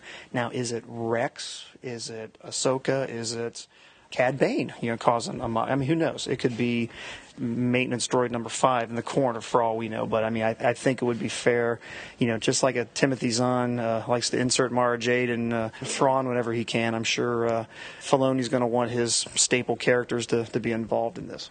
I'd take that twenty dollars I won from Phil and bet it that it's going to be Ahsoka if the show goes long enough. One would think, although he did he did talk about how he personally really enjoyed the uh, Commander Wolfs and the Captain Rexes and, and you know the, basically those military style characters that he obviously was influential in. So uh, yeah, overall uh, interesting panel. So uh, you know, fall 2014 that was still the the date they threw out there. I think we already knew that, but that's you know hasn't changed. So uh, I guess a, a year or so from now we'll be talking a lot about this and kind of looking forward to it. Well, just to clarify, getting this question a lot is Republic Forces Radio Network going to do Rebels? The answer is to be determined. We honestly don't know, but there is a survey right now. If you go to the Star Wars Action News homepage, swactionnews.com, or go to our Facebook page or Twitter, there's a link to a survey. It's medium length, and one of the questions is Do you want to hear Republic Forces Radio Network cover Rebels the way they've covered the Clone Wars and Ewoks and droids and the Clone Wars micro series? So let us know in that survey, and we'll go from there.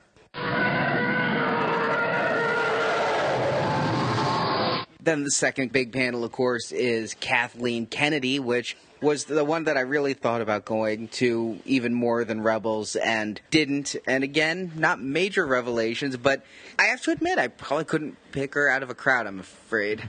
Well, I really couldn't either because, you know, she's on the star power as Granddaddy Lucas, and I was riding down in the elevator to go ship stuff, Arnie. I had to walk, you know, a mile there and a mile back in the heat and humidity. Uphill both ways. Absolutely. And I rode down.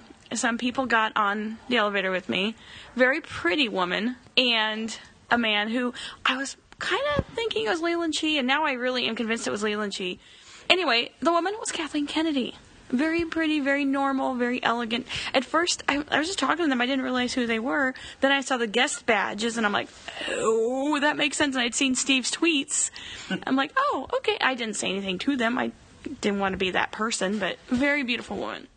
I'd have been that person. I mean, but it's kind of telling you say she's not Granddaddy Lucas. Remember when we saw Lucas at Celebration 3 and his armed guards that looked one step below the, what is it, Gimme Shelter Rolling Stones tour where they had the Hells Angels up there to prevent the people from coming in? I mean, Lucas's guards were packing some massive heat and Kathleen Kennedy's taking an elevator you can get on.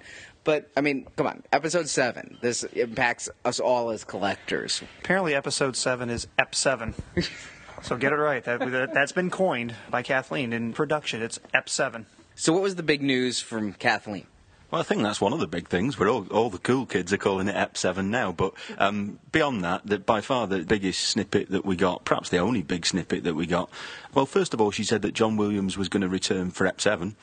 And then, shortly after, she did say that he'd actually signed on for the whole trilogy. She said last Friday her and JJ sat down in a meeting with John Williams and that he signed and committed to the trilogy. Now, since then, there's been a bit of Twitter feedback saying that they've sort of withdrawn that statement and that he is only actually signed for episode 7.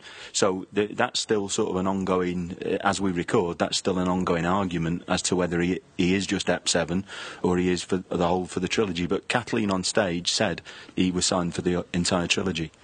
Yeah, that's kind of weird, uh, Steve, because uh, along with that announcement, they played a video clip that Mr. Williams had recorded for that event. I mean, he was addressing us, obviously not here, and he really was talking as if he was back for the whole ride because he was talking about how you know it was special to him be part of the the last six movies. So I mean, he sounded as if he was going to do it as long as he could. Not that it was just episode seven. We'll see how it goes. So he was uh, obviously very positive about doing the next saga, the next trilogy. We can only report what we heard, and both myself and Jerry were, were, sat there in the panel, and she definitely said that he'd been signed for all three. So I don't know why the sudden sort of dispute over that. But yeah, that was really the only big piece of news. I, I mean, there were there were countless other lovely little snippets that came out. I mean, she said that Star Wars was a, a daunting uh, proposition for her, but that she'd grown up surrounded by all the powerful men like Lucas, uh, Spielberg, Marshall, um, but that she'd managed to find her own way, and she was wasn't going to be overawed by it. She promised us a combination of cool locations, but she said they'd also throw everything in the toolbox, re special effects, at it as well. And, and she kept talking about how she, she really liked film where technology was being stretched by the nature of the film she said that she loved picking up a script and being frightened by the prospect of having to film that. And that was where the sort of link with throwing everything in the toolbox, along with sort of real special effects and actual physical locations as well.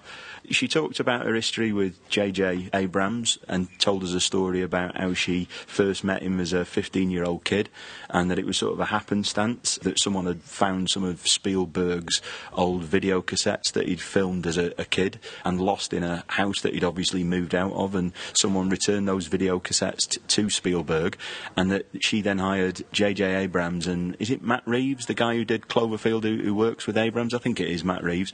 And she hired the two of them as 15 year old lads to actually just come and sort through those video cassettes, clean them up, and give them back to Spielberg. So she obviously has a, a history with the guy. And now you know the rest of the story. Yeah, yeah. So we got a little bit of that sort of history. Then Warwick Davis, who was really spent the whole hour trying to get himself into Ep7. He, he did his level best to try and uh, get the crowd on his side and, and, convince Kathleen to give him a job. He is an actor. Yeah, yeah, yeah. He then he sort of engineered the conversation a little bit further back to Ep7 I'm just picturing it. Ep 7, Leprechaun in a galaxy far, far away. We were shown some Leprechaun footage, actually.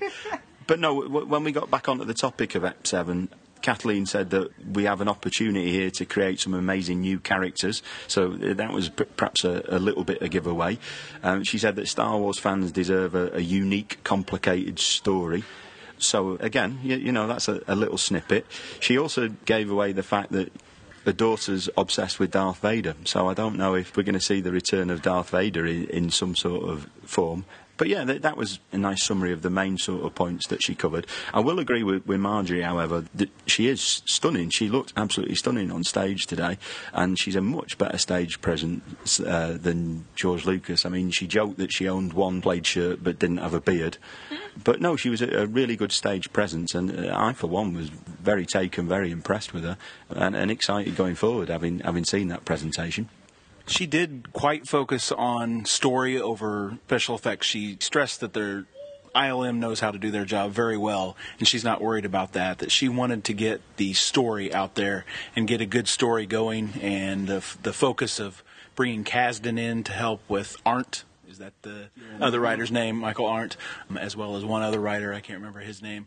But she did focus on that they're really working on the story she didn't say if it's the story over the whole trilogy right now or if it's just the story of Ep 7, but she did mainly focus on that as well. Well, I can tell Ep 7 is going to be like an itch I can't scratch for about a year until I finally get used to Ep 7 but it brings warm feelings to my heart to hear that they're focusing on story because I've often felt that Lucas made the prequels as pretty much a tech demo. I mean, when I went to Celebration 2 and Rick McCallum would get up on stage and be almost like a politician saying, Write to your theaters and tell them you demand digital projection. I mean, it really was a hard sell, and it felt like those movies were made more to push the boundaries of ILM and to push the boundaries of digital cinema and digital cameras, and story was secondary. So to hear the reverse for this, that really excites me because when Lucas made A New Hope, he didn't bother himself with the special effects. He hired people and said, go make the special effects happen, and got Dykstra and all of them. So I like to see a return to that. She also did mention with the, the story and bringing Lucas in about how they had kind of taken a few days, I believe, and kind of downloaded all his thoughts into the writers, particularly the director, J.J. Abrams. So he is definitely involved in this. She did mention that he's still at the ranch on a daily basis. Her office is down in the Presidio unit of ILM and stuff. So she uh, is definitely going with the story on this one. Curiously, though, she did say that JJ was taking a break at the moment. That was the phrase that she used. And I, I just wonder, I know we had very recent rumours that he was being pulled off the film. You know, there was a, a real fear for a couple of days that JJ w- was going. So I wonder if that taking a break and, and, and that's what sort of started that rumour. I tell you what, what struck me as well, and it's going more away from episode seven. She seemed incredibly taken with, with, the idea of celebration. She said that she'd been given sort of a private tour, so I don't know when that happened, um, but that she'd given a private tour and she was really taken with what she'd seen, particularly the droid. She picked out the droid builders and, and said she was impressed with that. But she sort of then said she'd phoned JJ back and commented to him that she didn't even know this sort of thing existed. She was totally unprepared for what she was about to see. And she then said that she'd be going around today with her iPhone out and trying to take some movie footage herself that she could show back to the people and sort of educate them a little bit about what celebration was about. So I suppose that bodes well for future celebrations if, if she's enjoyed what she's seen today. One thing that I was really glad about going to this panel today is that, you know, kind of as uh, Steve and Daryl here have alluded to, I feel a little bit more confident of the Star Wars sequels being kind of in her, her hands. It seems like she's, at the very least, saying the right things, which is obviously a good start. I mean, Lucas, when he was doing commentaries, you know, uh, documentaries for Return of the Jedi, himself said that, hey, a special effects without a story is kind of a boring thing. You know, and a lot happened in 16 years apparently.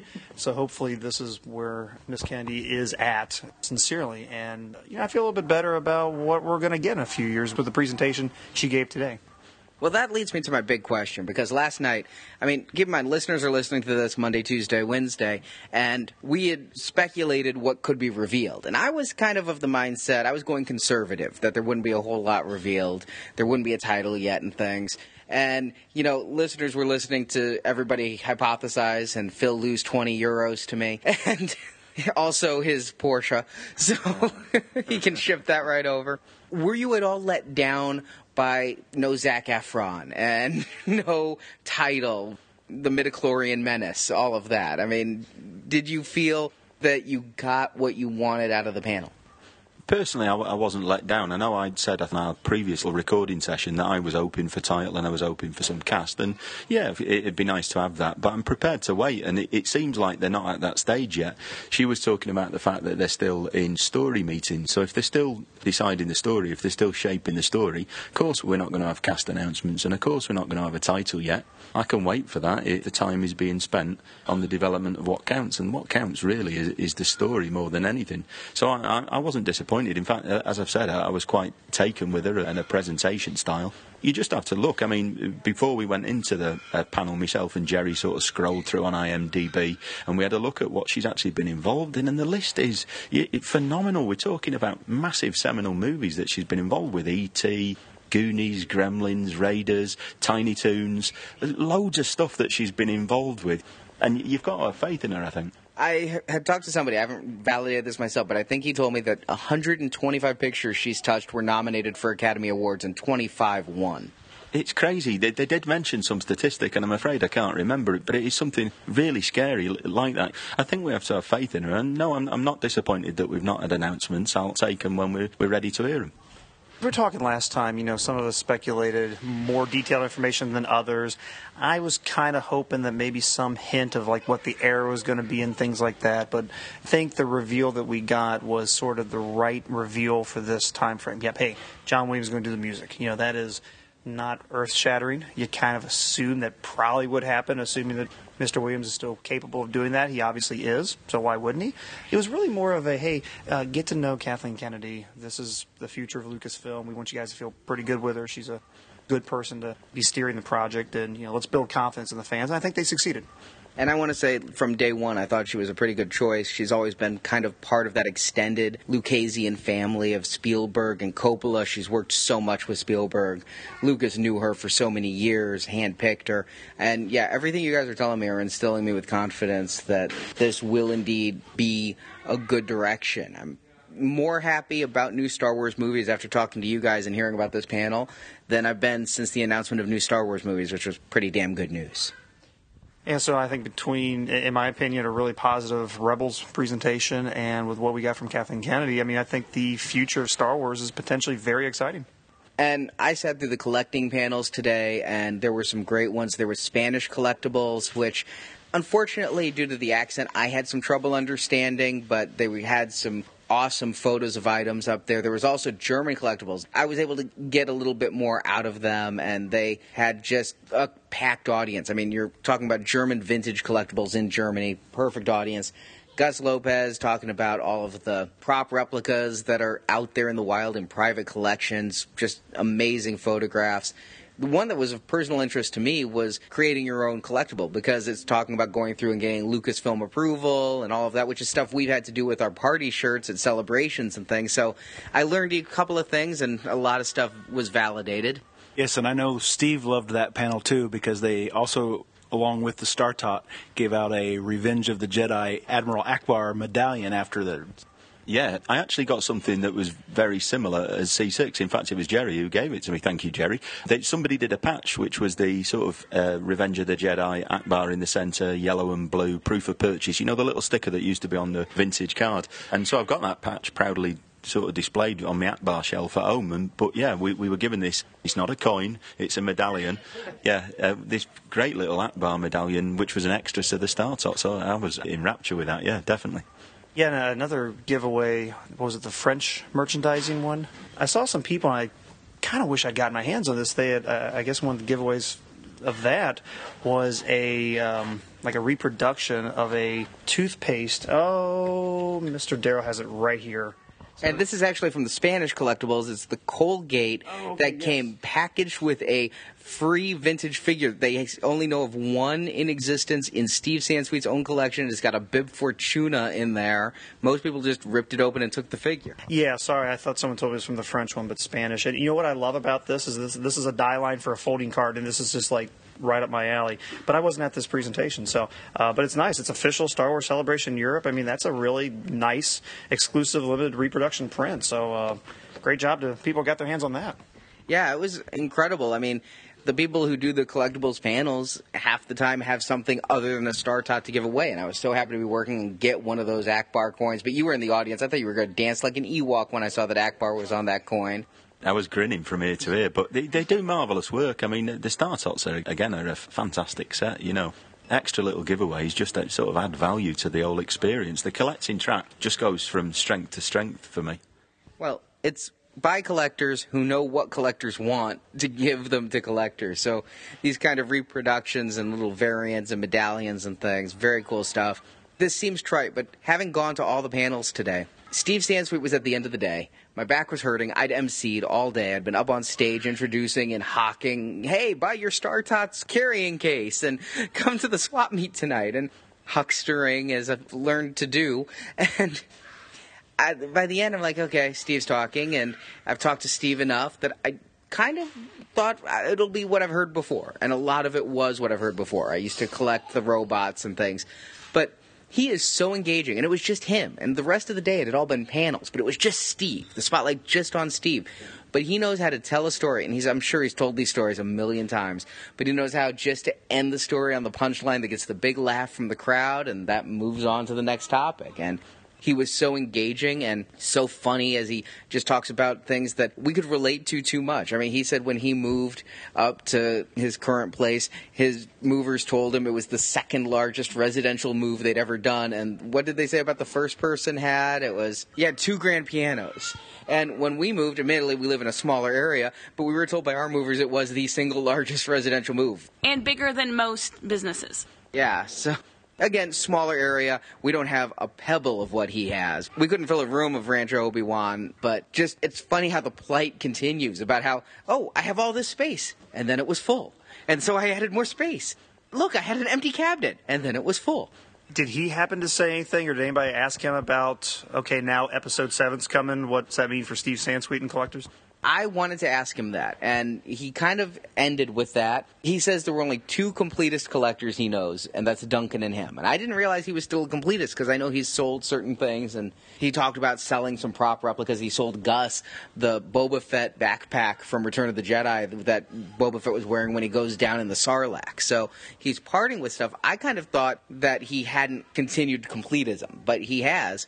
But what he said was, and this was very interesting, and I think our listeners will get a lot out of this. When Disney bought Lucasfilm, what they said was two things. Yeah, Lucasfilm has a long history, et cetera, et cetera. But we bought Lucasfilm, one, to make more Star Wars movies, and two, because we believe that we can make a lot more collectibles than have been made in the past. Wow. That's similar to what we were talking about last time with the uh, Lucasfilm licensing, the, the marketing gentleman there, and that's exactly what he's talking about. It's like, hey, you know, Marvel has these type of collectibles, Disney princesses have these collectibles, Star Wars doesn't have those. Let's go make those. So, yeah, I can just think about things that like my kids have had over the years, being into Disney this, Disney that. Uh, that's a scary statement. Well, it gets scarier for completists and international collectors because, yes, more in America, that makes sense. But what he said was Lucasfilm licensing was all in house. It was a Lucasfilm employee, you know, Chris Patali, who you talked about, and they would hire other companies and say, kind of, go do this and let us know how it goes and be very hands off.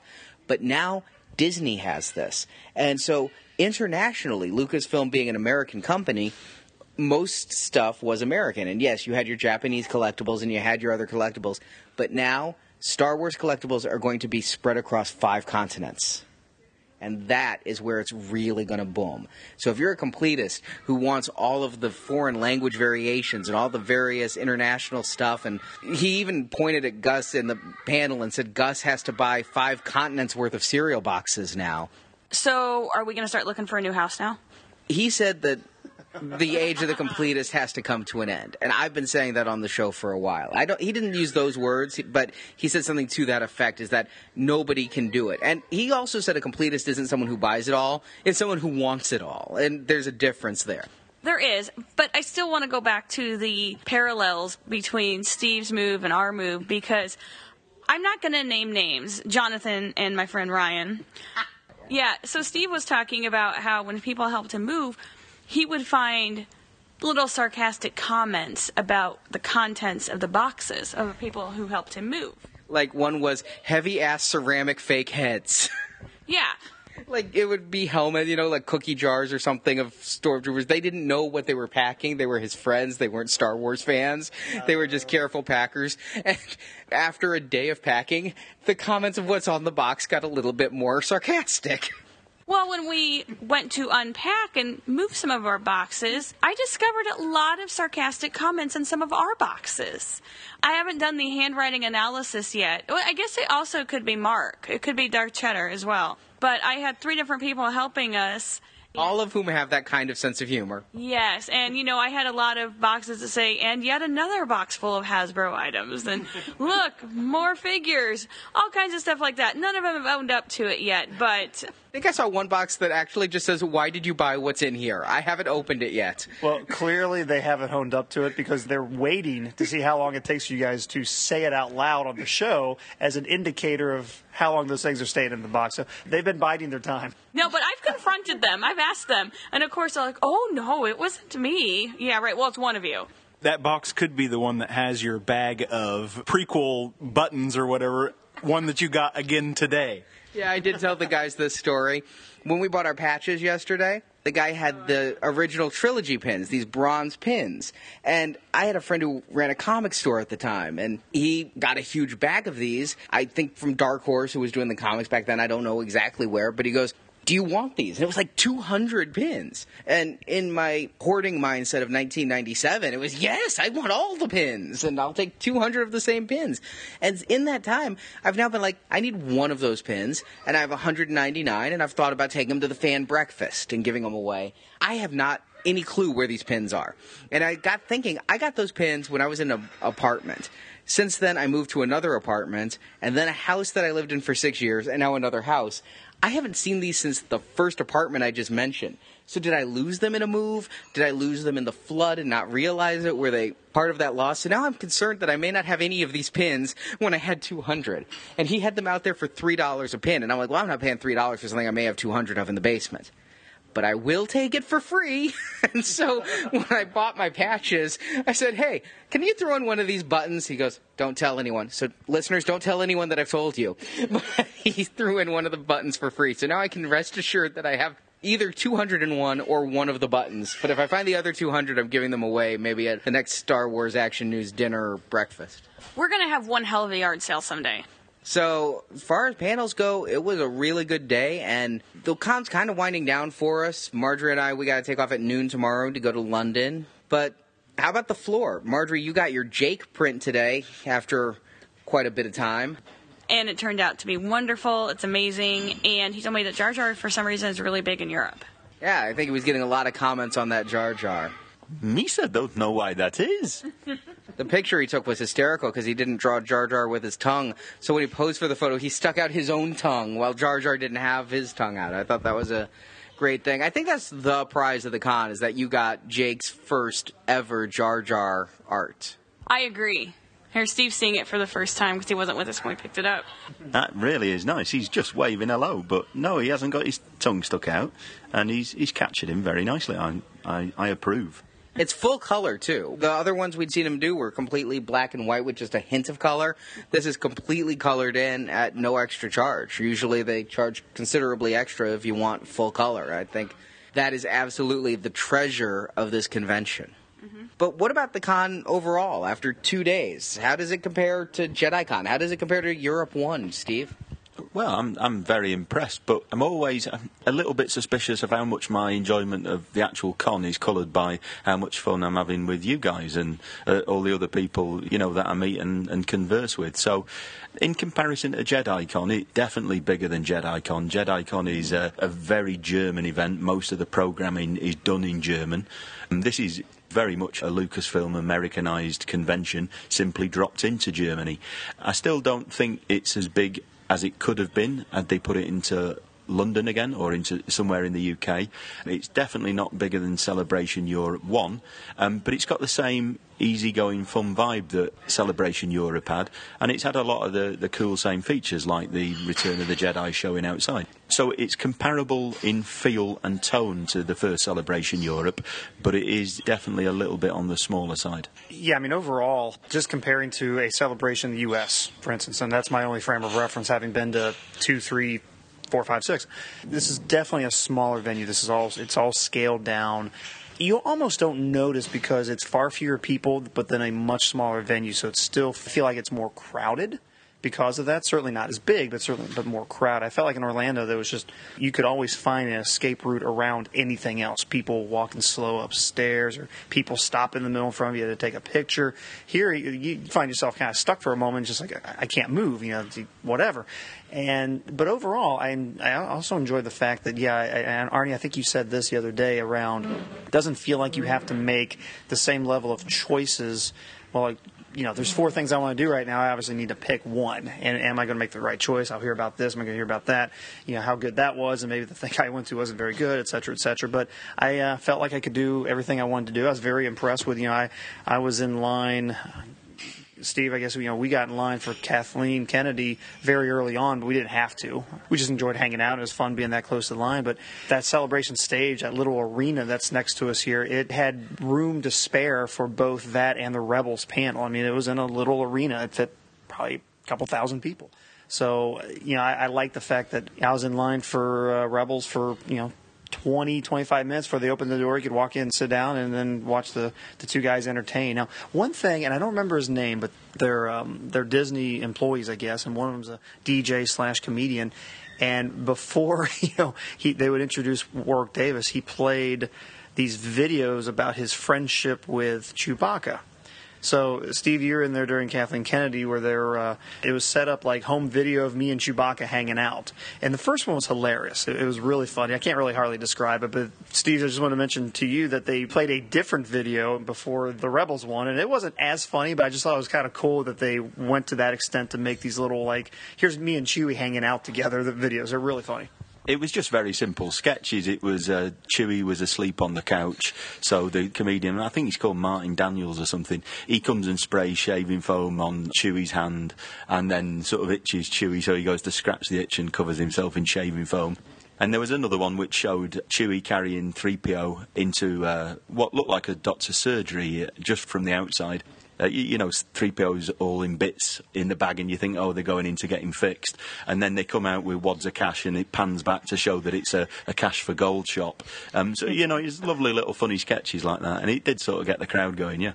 Yeah, if you've been to the past, I think, two celebrations, they're the same videos pretty much that they've used there on the main celebration stage. So, same uh, two guys doing it, and it was the one I saw was the same video that they had used there going back to the different celebrations, I'm going to agree with what you said, Steve, in that the biggest fun I've had is meeting people here.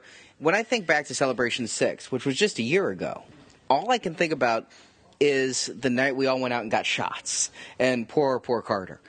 and the poor, poor table behind us. And those are my most vivid memories are the afters. The cons were a blur. I was all over the place. We were doing the show, we were running the social area, I was trying to attend events. I was constantly in motion at the con, but my fondest memories, and really my only memories, are of the people. Here, I've really enjoyed hanging out with you guys, but when I look at the con, as far as size, as far as crowdedness, I really equate it to kind of like one of the Wizard World conventions, like we have in Chicago, bigger than the one in St. Louis, certainly. But it almost has that same kind of feel of everybody rushes in at 10 a.m. like they did in St. Louis, and it was just so jam packed. But then everybody kind of saw it, and they all left well before close. Yeah, it's definitely a, a surge in the beginning on the show floor. You kind of get stuck. Uh, first day definitely around the celebration store was just crazy. Later in the day, everything pretty much clears out as people go to panels.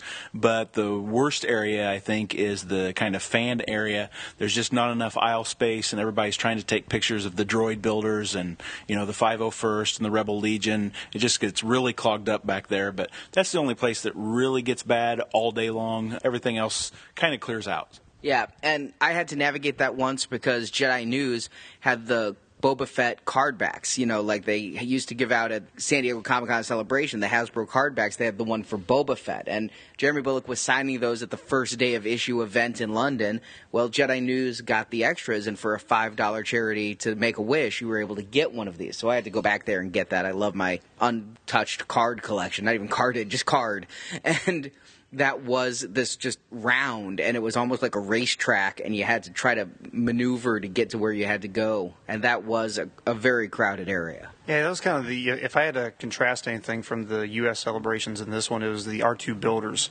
area. You know at the last golly probably four celebrations and uh, i don't know how it was in, in, colorado but in the last four celebrations in the us they have a, a fairly nice room separated that you walk through and tour through here. Celebration Europe, it was just like on the floor. You know, they had a little roped off section in that fan area, so I, I actually didn't feel like like you couldn't really get up with them and take pictures and really interact with the builders and then kind of understand this about your droid. And, and maybe it could. I, I because of how crowded was back there, I went through it really quickly. So I'm sure if you really wanted to engage in conversation, you, you could have, but it wasn't the same cozy feeling of let me learn about what the R2 builders do. By the same token, I felt the R2 builders, because they were sequestered in a room with just a sign out front, was something you had to go seeking. You wouldn't just find the R2 builders. If they'd been out on the main exhibit floor, then I think the R2 builders would get more exposure. Some of those things, like the Mandalorian Mercs and the R2 builders, I never see at a celebration until like the last Sunday. I'm like, oh, what's in this room? Oh, there's R2 builders. I will say though, as far as the layouts of the shops go, I do kind of like it here. The first smaller room that you go into does have most of what I would call vendors, you know, licensed people that Lego, Hasbro, everything's in there.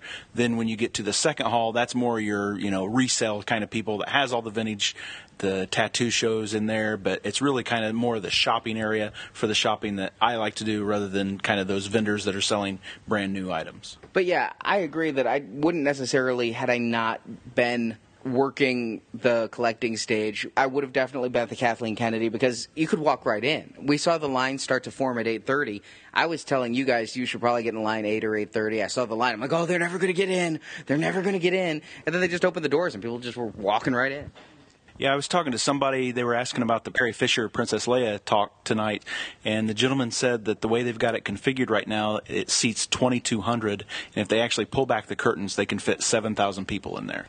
That's much bigger than what we had at the other celebrations. And the Carrie Fisher panel was lining outside of the building right round the block, so m- maybe they will have to extend tonight. I don't know. Yeah, that's bigger than Hall H at Comic Con, to put it in perspective. I believe that's 5,500 to 6,000 people. Well, the main hall just adds sort of, um, it isn't fixed seating on the ground of the main hall, it's just sort of individual chairs in, in rows. But on the sides, there is sort of banked stadium seating, and a a lot of that was sort of unfilled this morning, so it has got quite a capacity. Yeah, I guess to your point, Daryl, for the Rebels panel, they did open up a lot of those side seatings. I, I would never have guessed nearly 7,000. That's unbelievable. But as far as conventions go, if I had gone to those, I would have missed some great collecting panels that I really enjoyed. But I would have probably gone to those. I do think this is maybe a one day con for most people who do it like us. You could get through and see just about everything unless there's a specific panel or something you wanted to see. But as far as the floor goes, as far as the con experience, like the Wizard World, it feels like a one day con. It feels around the size of Wizard World. I love love, love the international flair. Seeing things I've never seen before. Somebody brought in to the cabinet for the display a whole bunch of toys, and he just had bags and bags and bags of toys. And I'm like, okay. And I looked, and I'm like, yeah, it's Saga. It's, I'm like, well, we, we'll, we'll display it, but I thought it was the stuff you find at Toyman for a dollar a figure. But then I looked a little closer and realized these are the international versions of it that I'd never seen. And they start pulling out like the Indonesian VCD home releases of the movies. I'm like, oh, and the deeper he got in that bag, the more excited I was getting. And all the vintage international stuff. I haven't bought any. There's still a collector swap meet tonight, and all I brought to swap was cash. But it is definitely, uh, if nothing else, like a museum trip to see all this stuff. Marjorie shaking her head no. I've already walked uphill both ways to the post office.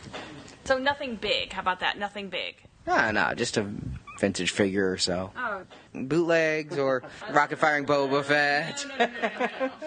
I'm just being temporarily distracted here. I'm just getting a, a tweet from Phil Cogan, you know Phil from earlier in the podcast, Who owes me twenty dollars in a Porsche? and he's sat in his hotel lobby. He's not in our hotel at the moment, but his hotel lobby, and on the table uh, just around the corner from him, Kathleen Kennedy's having a meeting with Anthony Daniels and Mark Hamill. Whoa. Well, Create your own rumour there, folks. so next up is the pub crawl and swap meet, and because we're setting up the swap meet, I don't know how much crawl we're gonna pub. And there's not much setting up. Well, I think we're going to go outside because this is kind of a rogue thing, and I think we're going to set up outside. They were thinking maybe this room, but I don't think there's enough room. So we, it may be like a nice flea market or bazaar outside. This is like the most unofficial official thing ever. It's the collecting track brings you an outdoor festival. People have already talked. I've seen some of the stuff that's coming. It turns out a few of the people actually use the display case in the collecting area as a lockbox for a graded, authenticated, rocket firing vintage Boba Fett prototype. It will be there. It is for sale. It is graded in acrylic, gorgeous, gorgeous display, as well as a ton of other vintage AFA graded items. He's bringing them. He said he doesn't have to sell them, but if somebody makes the right offer, he doesn't have to take them home either. Very nice indeed. Can't wait. Yeah, there's going to be some cool items, so that's the next stop.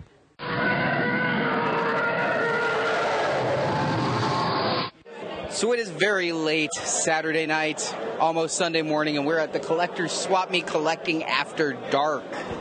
Yeah, it's kind of crazy. Uh, just as big as it was at Celebration Orlando. Little difference is it's kind of replicating the climate of Orlando. It's hot and humid in this room. I think the hotel's trying to sweat us out. It is kind of cool though, in that there's hundreds of collectors here, international, seeing so many items I've never seen before. Brazilian language Star Wars comics, theatrical release posters for the Ewoks movies, bootlegs, a pink box, bottle caps, patches, Yeah, there's some common stuff, but quite a bit of AFA graded, a lot of vintage, a lot of foreign vintage. So I think once again, this is a big success, if not a slightly sweaty one. Yes, I, I agree. This is a lot of fun. I love these. Now, we ended up buying you a Hong Kong Episode 1 unarticulated Jar Jar. Yep, and we had to buy three other figures with it, and I sold those, so I got my Jar Jar for eight bucks. Eight euros, actually. Yes, eight euros. Pardon me. Surely they have some kind of slang for the euros, right? I've seen so much here I've been tempted to buy, but so much of it I can't even begin to think of affording, and some of it is just impulse buys like Australian water wings. Yeah, you don't need those. So that is it for Saturday. Now, tomorrow we're taking off, but Steve's going to be here and covering the collecting panel and the closing ceremonies.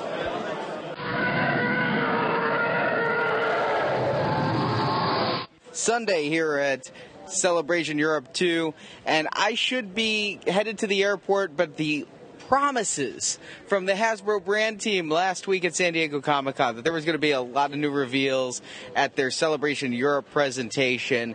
You know, I actually left Marjorie with the luggage so I could come here and join Steve because I had to see it. I couldn't just read about it on Twitter. I had to see the Angry Birds presentation one more time.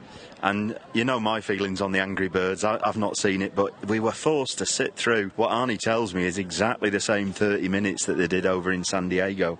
So uh, a lot of building their part up about the new app, a bit of promotional video. We also got some demonstration of how the game works with the little figures being teleported into the app via the little microchip on the bottom.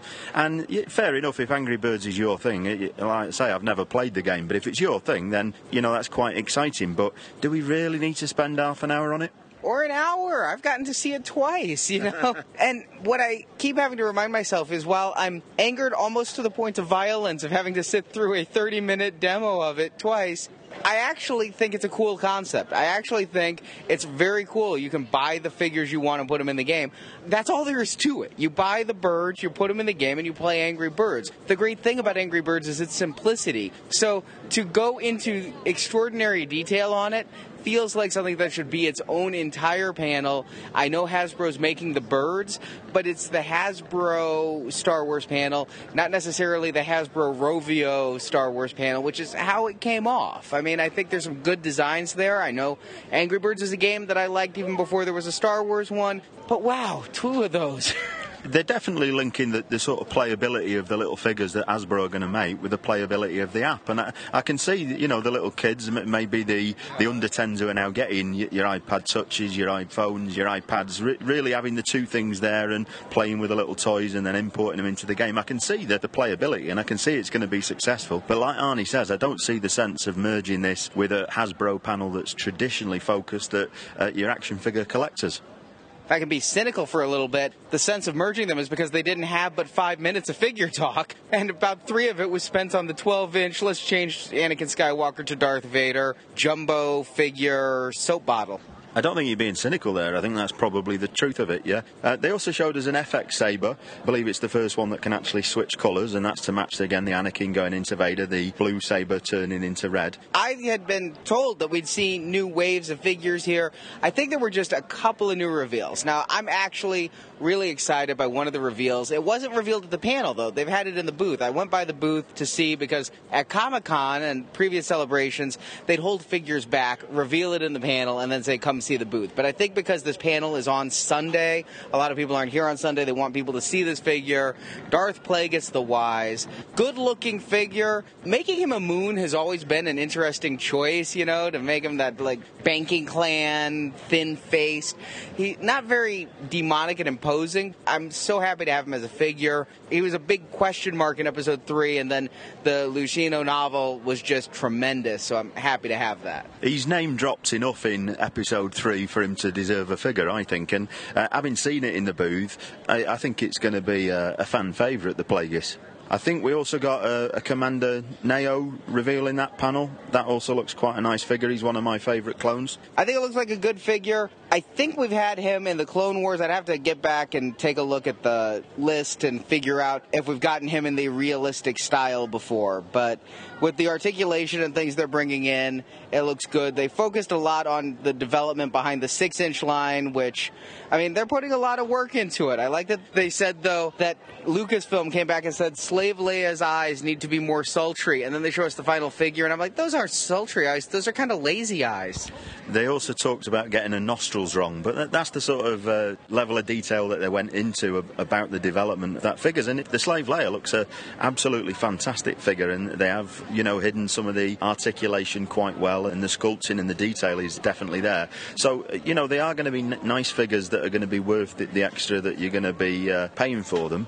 But it would have just been nice to see uh, perhaps four or five more figures that we've not seen before. Because Comic Con just happened, things are a little bit of a blur. But I'll tell you a couple of things that stuck out to me that I can't necessarily remember if we'd seen before. First of all, Wave 1 2014 6 inch Black Series having a TK Stormtrooper. I knew we'd seen the Obi Wan in the booth previously, but yeah, Wave 1 2014 6 inch Bespin Luke, TK Stormtrooper, and Episode 3 Obi Wan. Yeah, they made a point of saying that was an episode four Stormtrooper. Yeah, so there could be an episode five. I think they look the same to me, but don't don't call me a trooperist. I'm sure that there's a 501st member who will gladly point out the subtle differences. Then in the Saga Legends, they went into a little bit, and I gotta say, yeah, lower articulation, but I actually got excited about Wave 1 2014 there. Yes, there's an Obi Wan Kenobi. We've already had a low articulation Obi Wan Kenobi. But in Episode 6, Luke Skywalker with the flap down, we've only gotten one other flap down Luke to my memory, and that was that horrible figure with the action feature and the big button coming out of the back where he'd do the slashing, cut off Vader's hand motion. And yeah, there's no articulation here, but it kind of took me back to Power of the Force series. You know, this is what that figure would have been if they'd come out with that variant of Power of the Force. So out of the entire Saga Legends series, that is the one figure that I'm most excited about. Yeah, I'd rather have them super articulated, but I'll, I'll take what I can get. They also showed a couple of what they called buddy packs as well, the, the two packs, and they had R2 and C3PO and Han and Chewie, and, and they look all right as well. Yeah, we'd seen those before. The Darth Maul's the kind of interesting thing there. Part of me wonders, since that was a later season figure, if they had that in development at some stage when the Clone Wars line was canceled, and they're like, ah, we'll throw that out there and put a Clone Wars Obi Wan with it. But really, that is it for the Hasbro panel. I mean, I'm not going to belabor the time going over what we went over at San Diego Comic Con.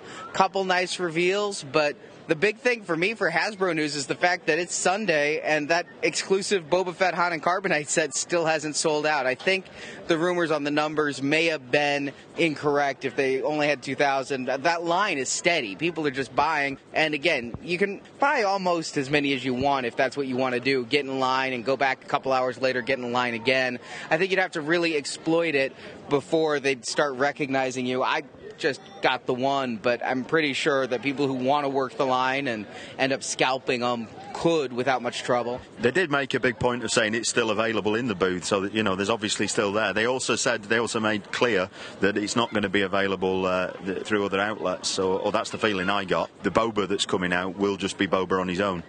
And I had heard a rumor that, and I don't know where the guy got this, but I was told that the carded Boba Fett that was coming out was going to be a redeco. Like it was going to be the Return of the Jedi Boba Fett with the red gauntlets and not the Empire with the green gauntlets. They did make a big point of saying the Boba Fett that's coming out on the card in Wave 2 is the exact same Boba Fett. There is no redeco. The only reason to get this set is because, first of all, a really nice box, and second of all, Han and Carbonite. So if you're a Boba Fett fan and you're an opener, you can probably not go to eBay and pay literally seven times the price you're going to pay for just the Boba Fett alone.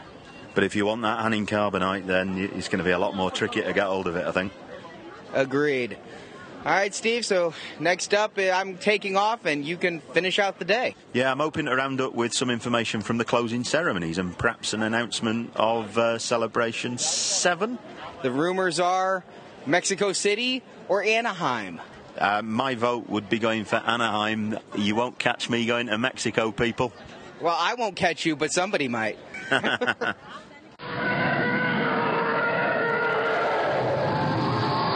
Greetings all, this is Steve the Ginger Prince, and I've just come out of the closing ceremony of Star Wars Celebration Europe 2 in the Grugahalle of the Messe Essen complex. And as you'll know by now, unless you've been hiding under a rock, there was one major bit of information that came out of the event. But we'll come to that a bit later on. We'll start at the beginning. Now, me and Phil Cogan decided to get in the queue about an hour early for the closing ceremony. And about 15 minutes into that queuing process, a staff member came out and told us that we might as well go up to the hall now and try and find a seat, as the Mark Hamill panel that was in progress was quite clearly going to overrun, and as a result, they wouldn't be able to clear the hall and refill it in time for the closing ceremony. So we quickly legged it up the stairs to the main hall and found ourselves a seat at the back. We caught the last 20 minutes of the show, and we were actually glad we did. Mark was his usual entertaining self, and Warwick Davis, who was emceeing, was quite clearly getting the best out of him. Mr. Hamill was pretending not to know the names of characters and creatures in Star Wars during a quiz, but you could quite clearly tell that he did, because when pushed, the knowledge was always there. He had a pop at Gingers, saying they wouldn't last long in the Tatooine sun. He did his Joker voice from the animated Batman series. And he even did his famous, Ah, but I wanted to go to Tosche Station to pick up some power converters line, and said that he meant it to be that whiny. So, as I say, that went on for about 20 minutes, and then when it was over, some of the crowd decided to leave, which I thought was a bit bizarre considering that the closing ceremonies were coming up. Anyway, with a good portion of the crowd already sat down, the organisers had a little bit of a problem. They were clearly behind schedule, needed to spend about half an hour getting things ready for the closing ceremony. So you can guess what they did. They threw on DJ Lobot and a comedian. Now, one of the first thing that this pairing did was to placate us in advance by telling us that we would be later finding out the date and location of the next celebration. They then set about repeating videos that we'd already seen throughout the three days, promoting Star Wars Celebration, and also containing a few humorous sketches. They played dodgy dance music, threw out a tremendous amount of leftover swag from panels or even from Celebration 6 in a particularly dangerous manner. At one point, I thought I was going to have my eye put out by some of this swag that was being thrown. They also interacted with the crowd in a number of different comedy ways. The only one that was really funny was when the comedian tried to interview a small German boy who quite clearly didn't understand what they were saying. Anyway, after half an hour of this rubbish going on, the closing ceremony finally started. And first on stage were Pablo Hidalgo and David Collins.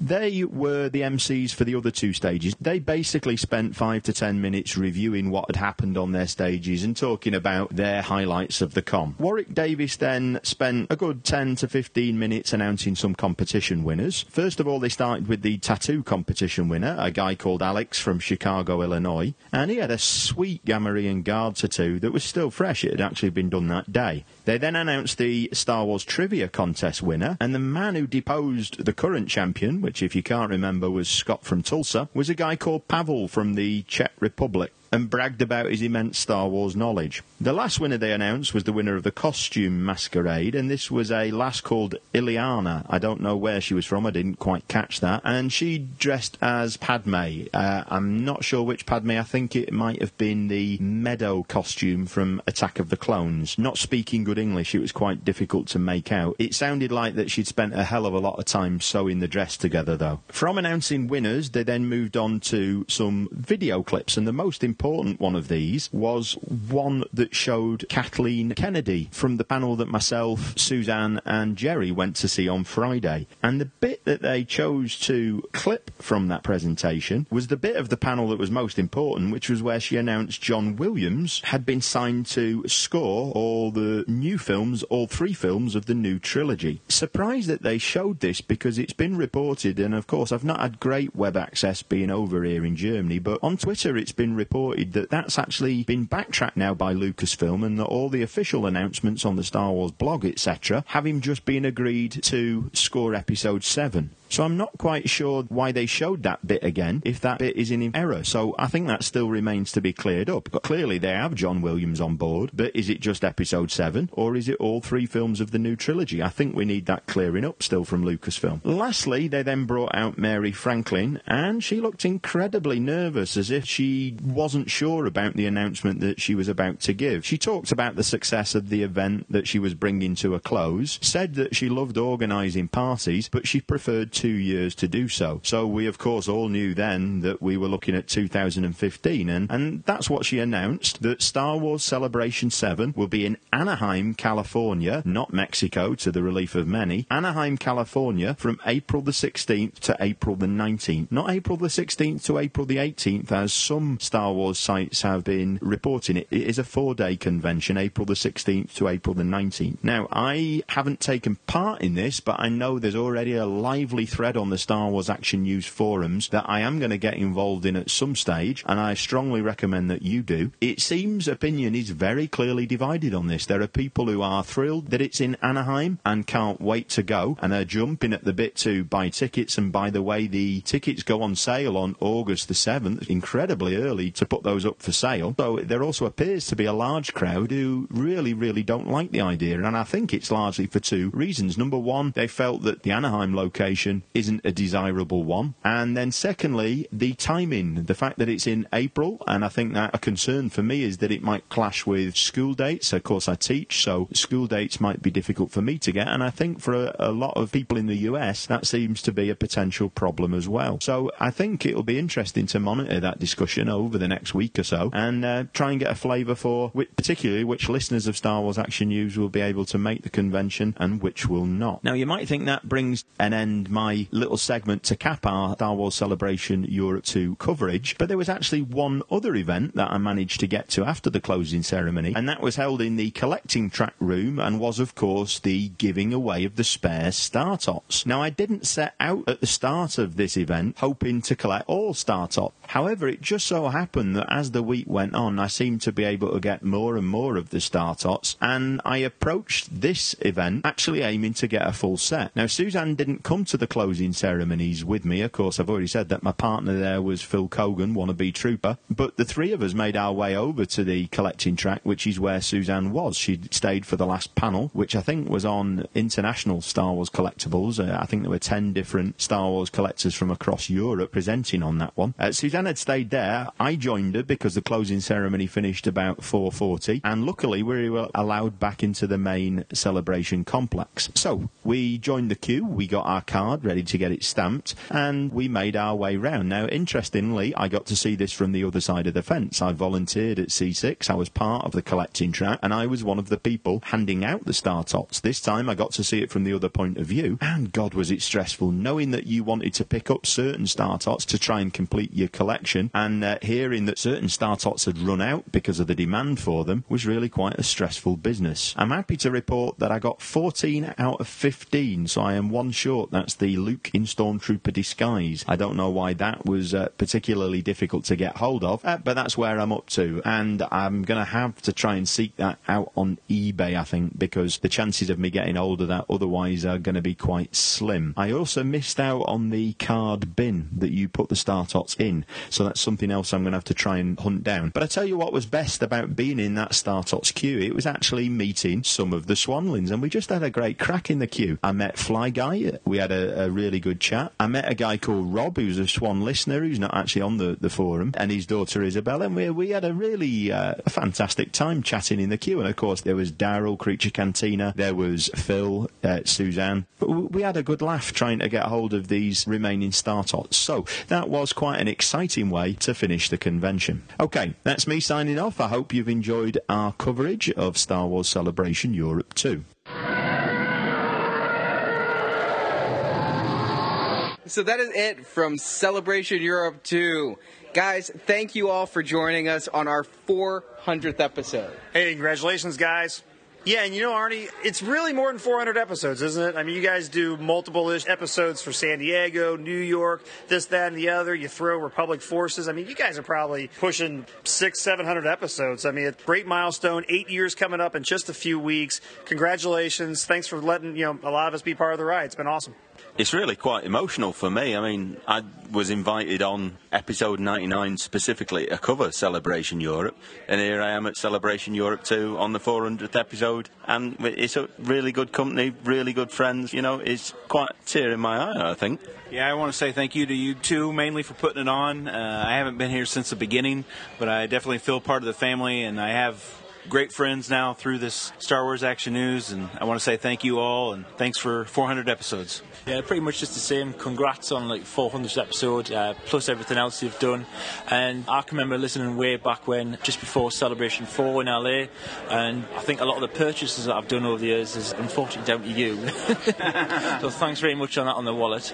But yeah, congratulations on it again. And of course, you know, we cannot make 400 episodes without the help of the absent friends. Jason, Darth Prime, who's worked so much on the website, Brock with the book club podcast, and endlessly clinging to the title book club liaison, even though the book club hasn't had a podcast in years. That endless optimism. Barrett, long time, long, long time podcast enhancer who worked tirelessly and then new enhancers, Andrew and Shane helping out. Chris, who does all the great artwork for the badges and the graphics we have, just tremendous, tireless work under incredible deadlines, always turning out amazing things that Steve Sansweet hounds me for. The Republic Forces Radio Network crew, Jonathan, who's helming that show, as well as doing on the pegs over here. Dan, Nathan P. Butler with his segments here, as well as Republic Forces Radio Network. Jen, Jay doing tireless, tireless editing of the photos and getting all those hundreds of photos I take of the Emperor's pinky finger online. I mean, this is a team effort. All the current team,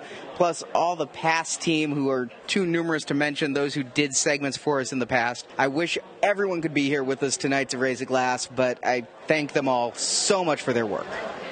I have to say that for an idea that Arnie got while in the shower one day, this has been a crazy, crazy ride. I've had some amazing times. I've had some amazing people who are sitting with me right now. Some of you are here, some of you are not, and it's just amazing. I've had a great time. We've traveled the world now with Star Wars. We've had some memorable events, had some crazy events, and some sad events, and it's just it's been a lot of fun. And I don't know that I'd change a damn thing. Now this is podcasting. I want to thank the listeners who've been sticking with us, be this the first episode or the 400th, or as Jerry says, you know, however you want to do the counting, the 500th, 600th episode that you've been sticking with us. It's really the listeners and the people we've met that keep us going. Because, yeah, I had this idea one day, we, we had nothing better to do. And now that we're traveling all over, we wouldn't keep doing it if it wasn't for the people. These people like you guys who we get to meet, and all the listeners we've met here at Celebration Europe, and all of the cons, San Diego cons, the previous celebrations, the listeners and the collecting community is really remarkable. Before starting this podcast, I heard the term collecting community on forums, and I'm like, yeah, there's there's a forum community, but a collecting community, but it really exists, and I've gotten to experience it firsthand, and I feel like the luckiest man in the world. So thank you to all of the listeners. And we will not be having a show next week. In addition to this being episode 400 for Star Wars Action News, actually, one of the hosts, not me, has a big birthday coming up next week. So we are going to be taking a vacation. We are actually going to go to London and Paris after Essen. So there will be no show next week. We will be back in the States and with a show in two weeks. But now, despite the bad jazz music in the background, shall we take out the episode as we always do? A one, two, one, two, three. Yum yum. Eat up, yum yum.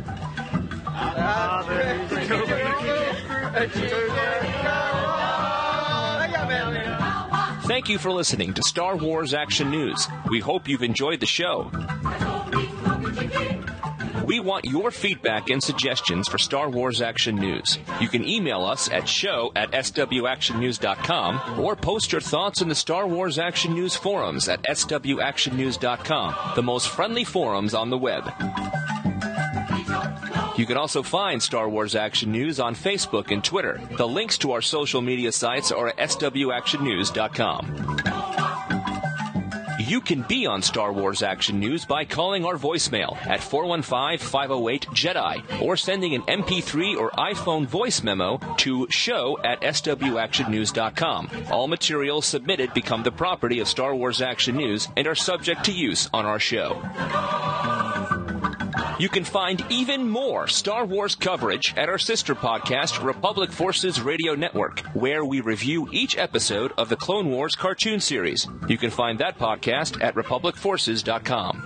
If you're into Star Wars novels, check out the Star Wars Action News Book Club, where we read and review all the Star Wars novels. That podcast is at swactionnews.com.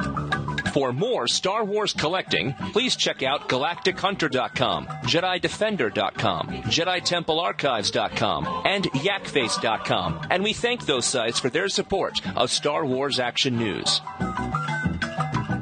You can help support Star Wars Action News by making a donation using the donate button at swactionnews.com or by using affiliate links on the Star Wars Action News homepage when shopping online. Your support helps keep Star Wars Action News on the air.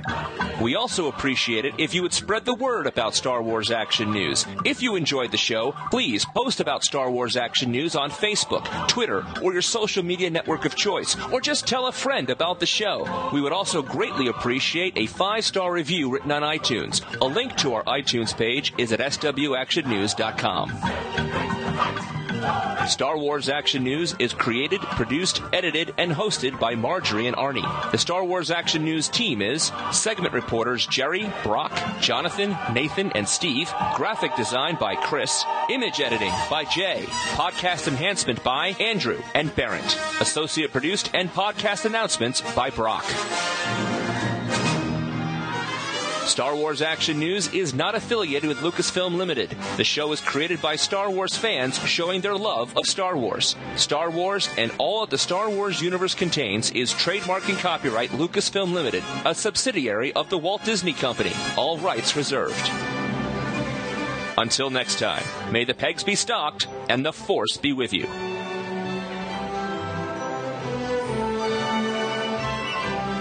Star Wars Action News is a Venganza Media production, copyright 2013, all rights reserved, and no part of this show may be reproduced, repurposed, or redistributed without the written permission of Venganza Media Incorporated. Star Wars Action News. Now this is podcasting.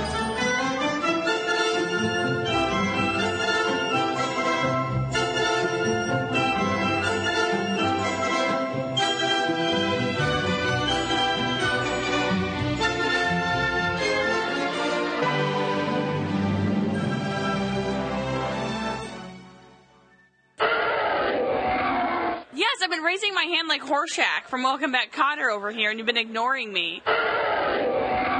And it's perfectly fine. You know, when I go through the checkout at Toys R Us and the lady doesn't say a damn word to me, which really irritates me because I guess I'm getting old, is, you know, they'll go through the whole transaction, they say the total, they don't say thank you or anything like that. When they don't say anything, I just go, oh, you're welcome when I'm leaving. Stay on topic. Stay on topic. He's telling me about the German swear words he knows, and we were having a. r- Wait, wait. Did you, did you learn any of the German swear words?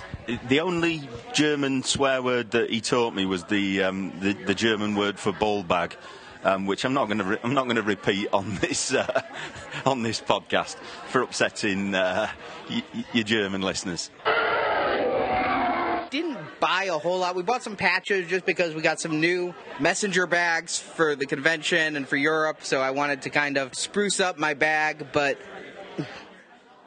that came out wrong. As as, lo- as long as you're not sprucing up your ball bag.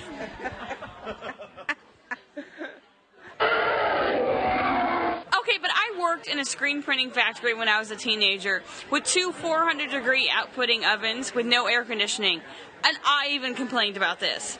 I mean, I can now tolerate heat up to 95 degrees and be comfortable, but it was so freaking humid. I just can't stand the humidity. Do you want some cheese with that? experience. I, I've made no secret about the fact that it's my least favourite film of the six. But I, you're wrong. I, I'm not wrong. Phantom Menace rocks, folks. Um, but it's my least favourite. But So I asked him to do my favorite Star Wars character, which is Jar Jar. I dare not say it's your favorite one. It's your niche. It's your collecting focus. You can't tell me you like Jar Jar more than Han, I like Jar Jar more than Han. more than Luke. Tatooine son Luke standing on the dune with one leg up on the dune. My five-year-old self like used to kiss that book. Yes, I did love him at one time. Okay, so you're collecting Focus Jar Jar. 10 o'clock, all right, whatever. It's close to 10 o'clock's close to midnight when you're my age. When you're old, Yes. so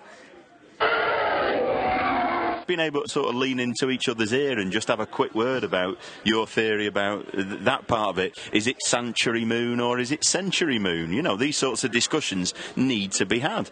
with your accent, both those words sounded exactly the same to me. I shall clear it up. Sanctuary or century? It's century, folks, yeah. Anyway. I only went manage one panel today. I've not even seen a Star Tot in real life, so none of the collecting panels. Arnie's just about to show me a Star Tot. Rub me, rub me face in his little R2D2 Star Tot.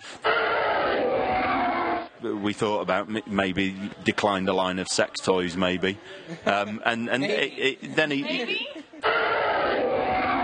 even little labels that you can put on, or even big labels that you can put on the outside of your vehicle.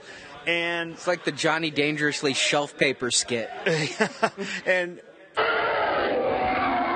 he made Star Wars. He's one of the richest men on the planet. He's a philanthropist. He's made THX 1138. He's made Willow. He made Howard the Duck. The man's a genius. Um, so wait a second. Wait a He, he also has a luxuriant beard. Very much so. But I mean, come on, episode seven. This impacts us all as collectors.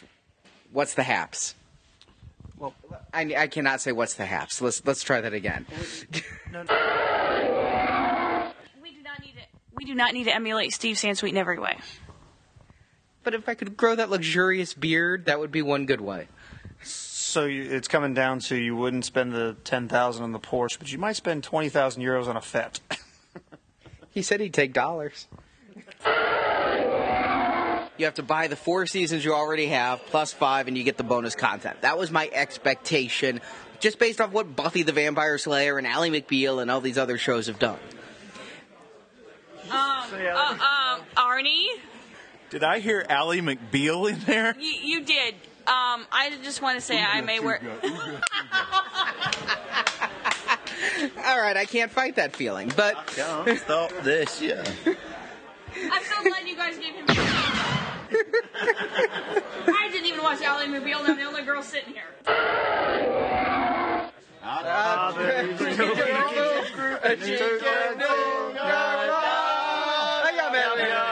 Hey, happy anniversary! that went really bad because of the English translation lyrics in between. I'm like, freedom, we've got freedom. I don't remember that part.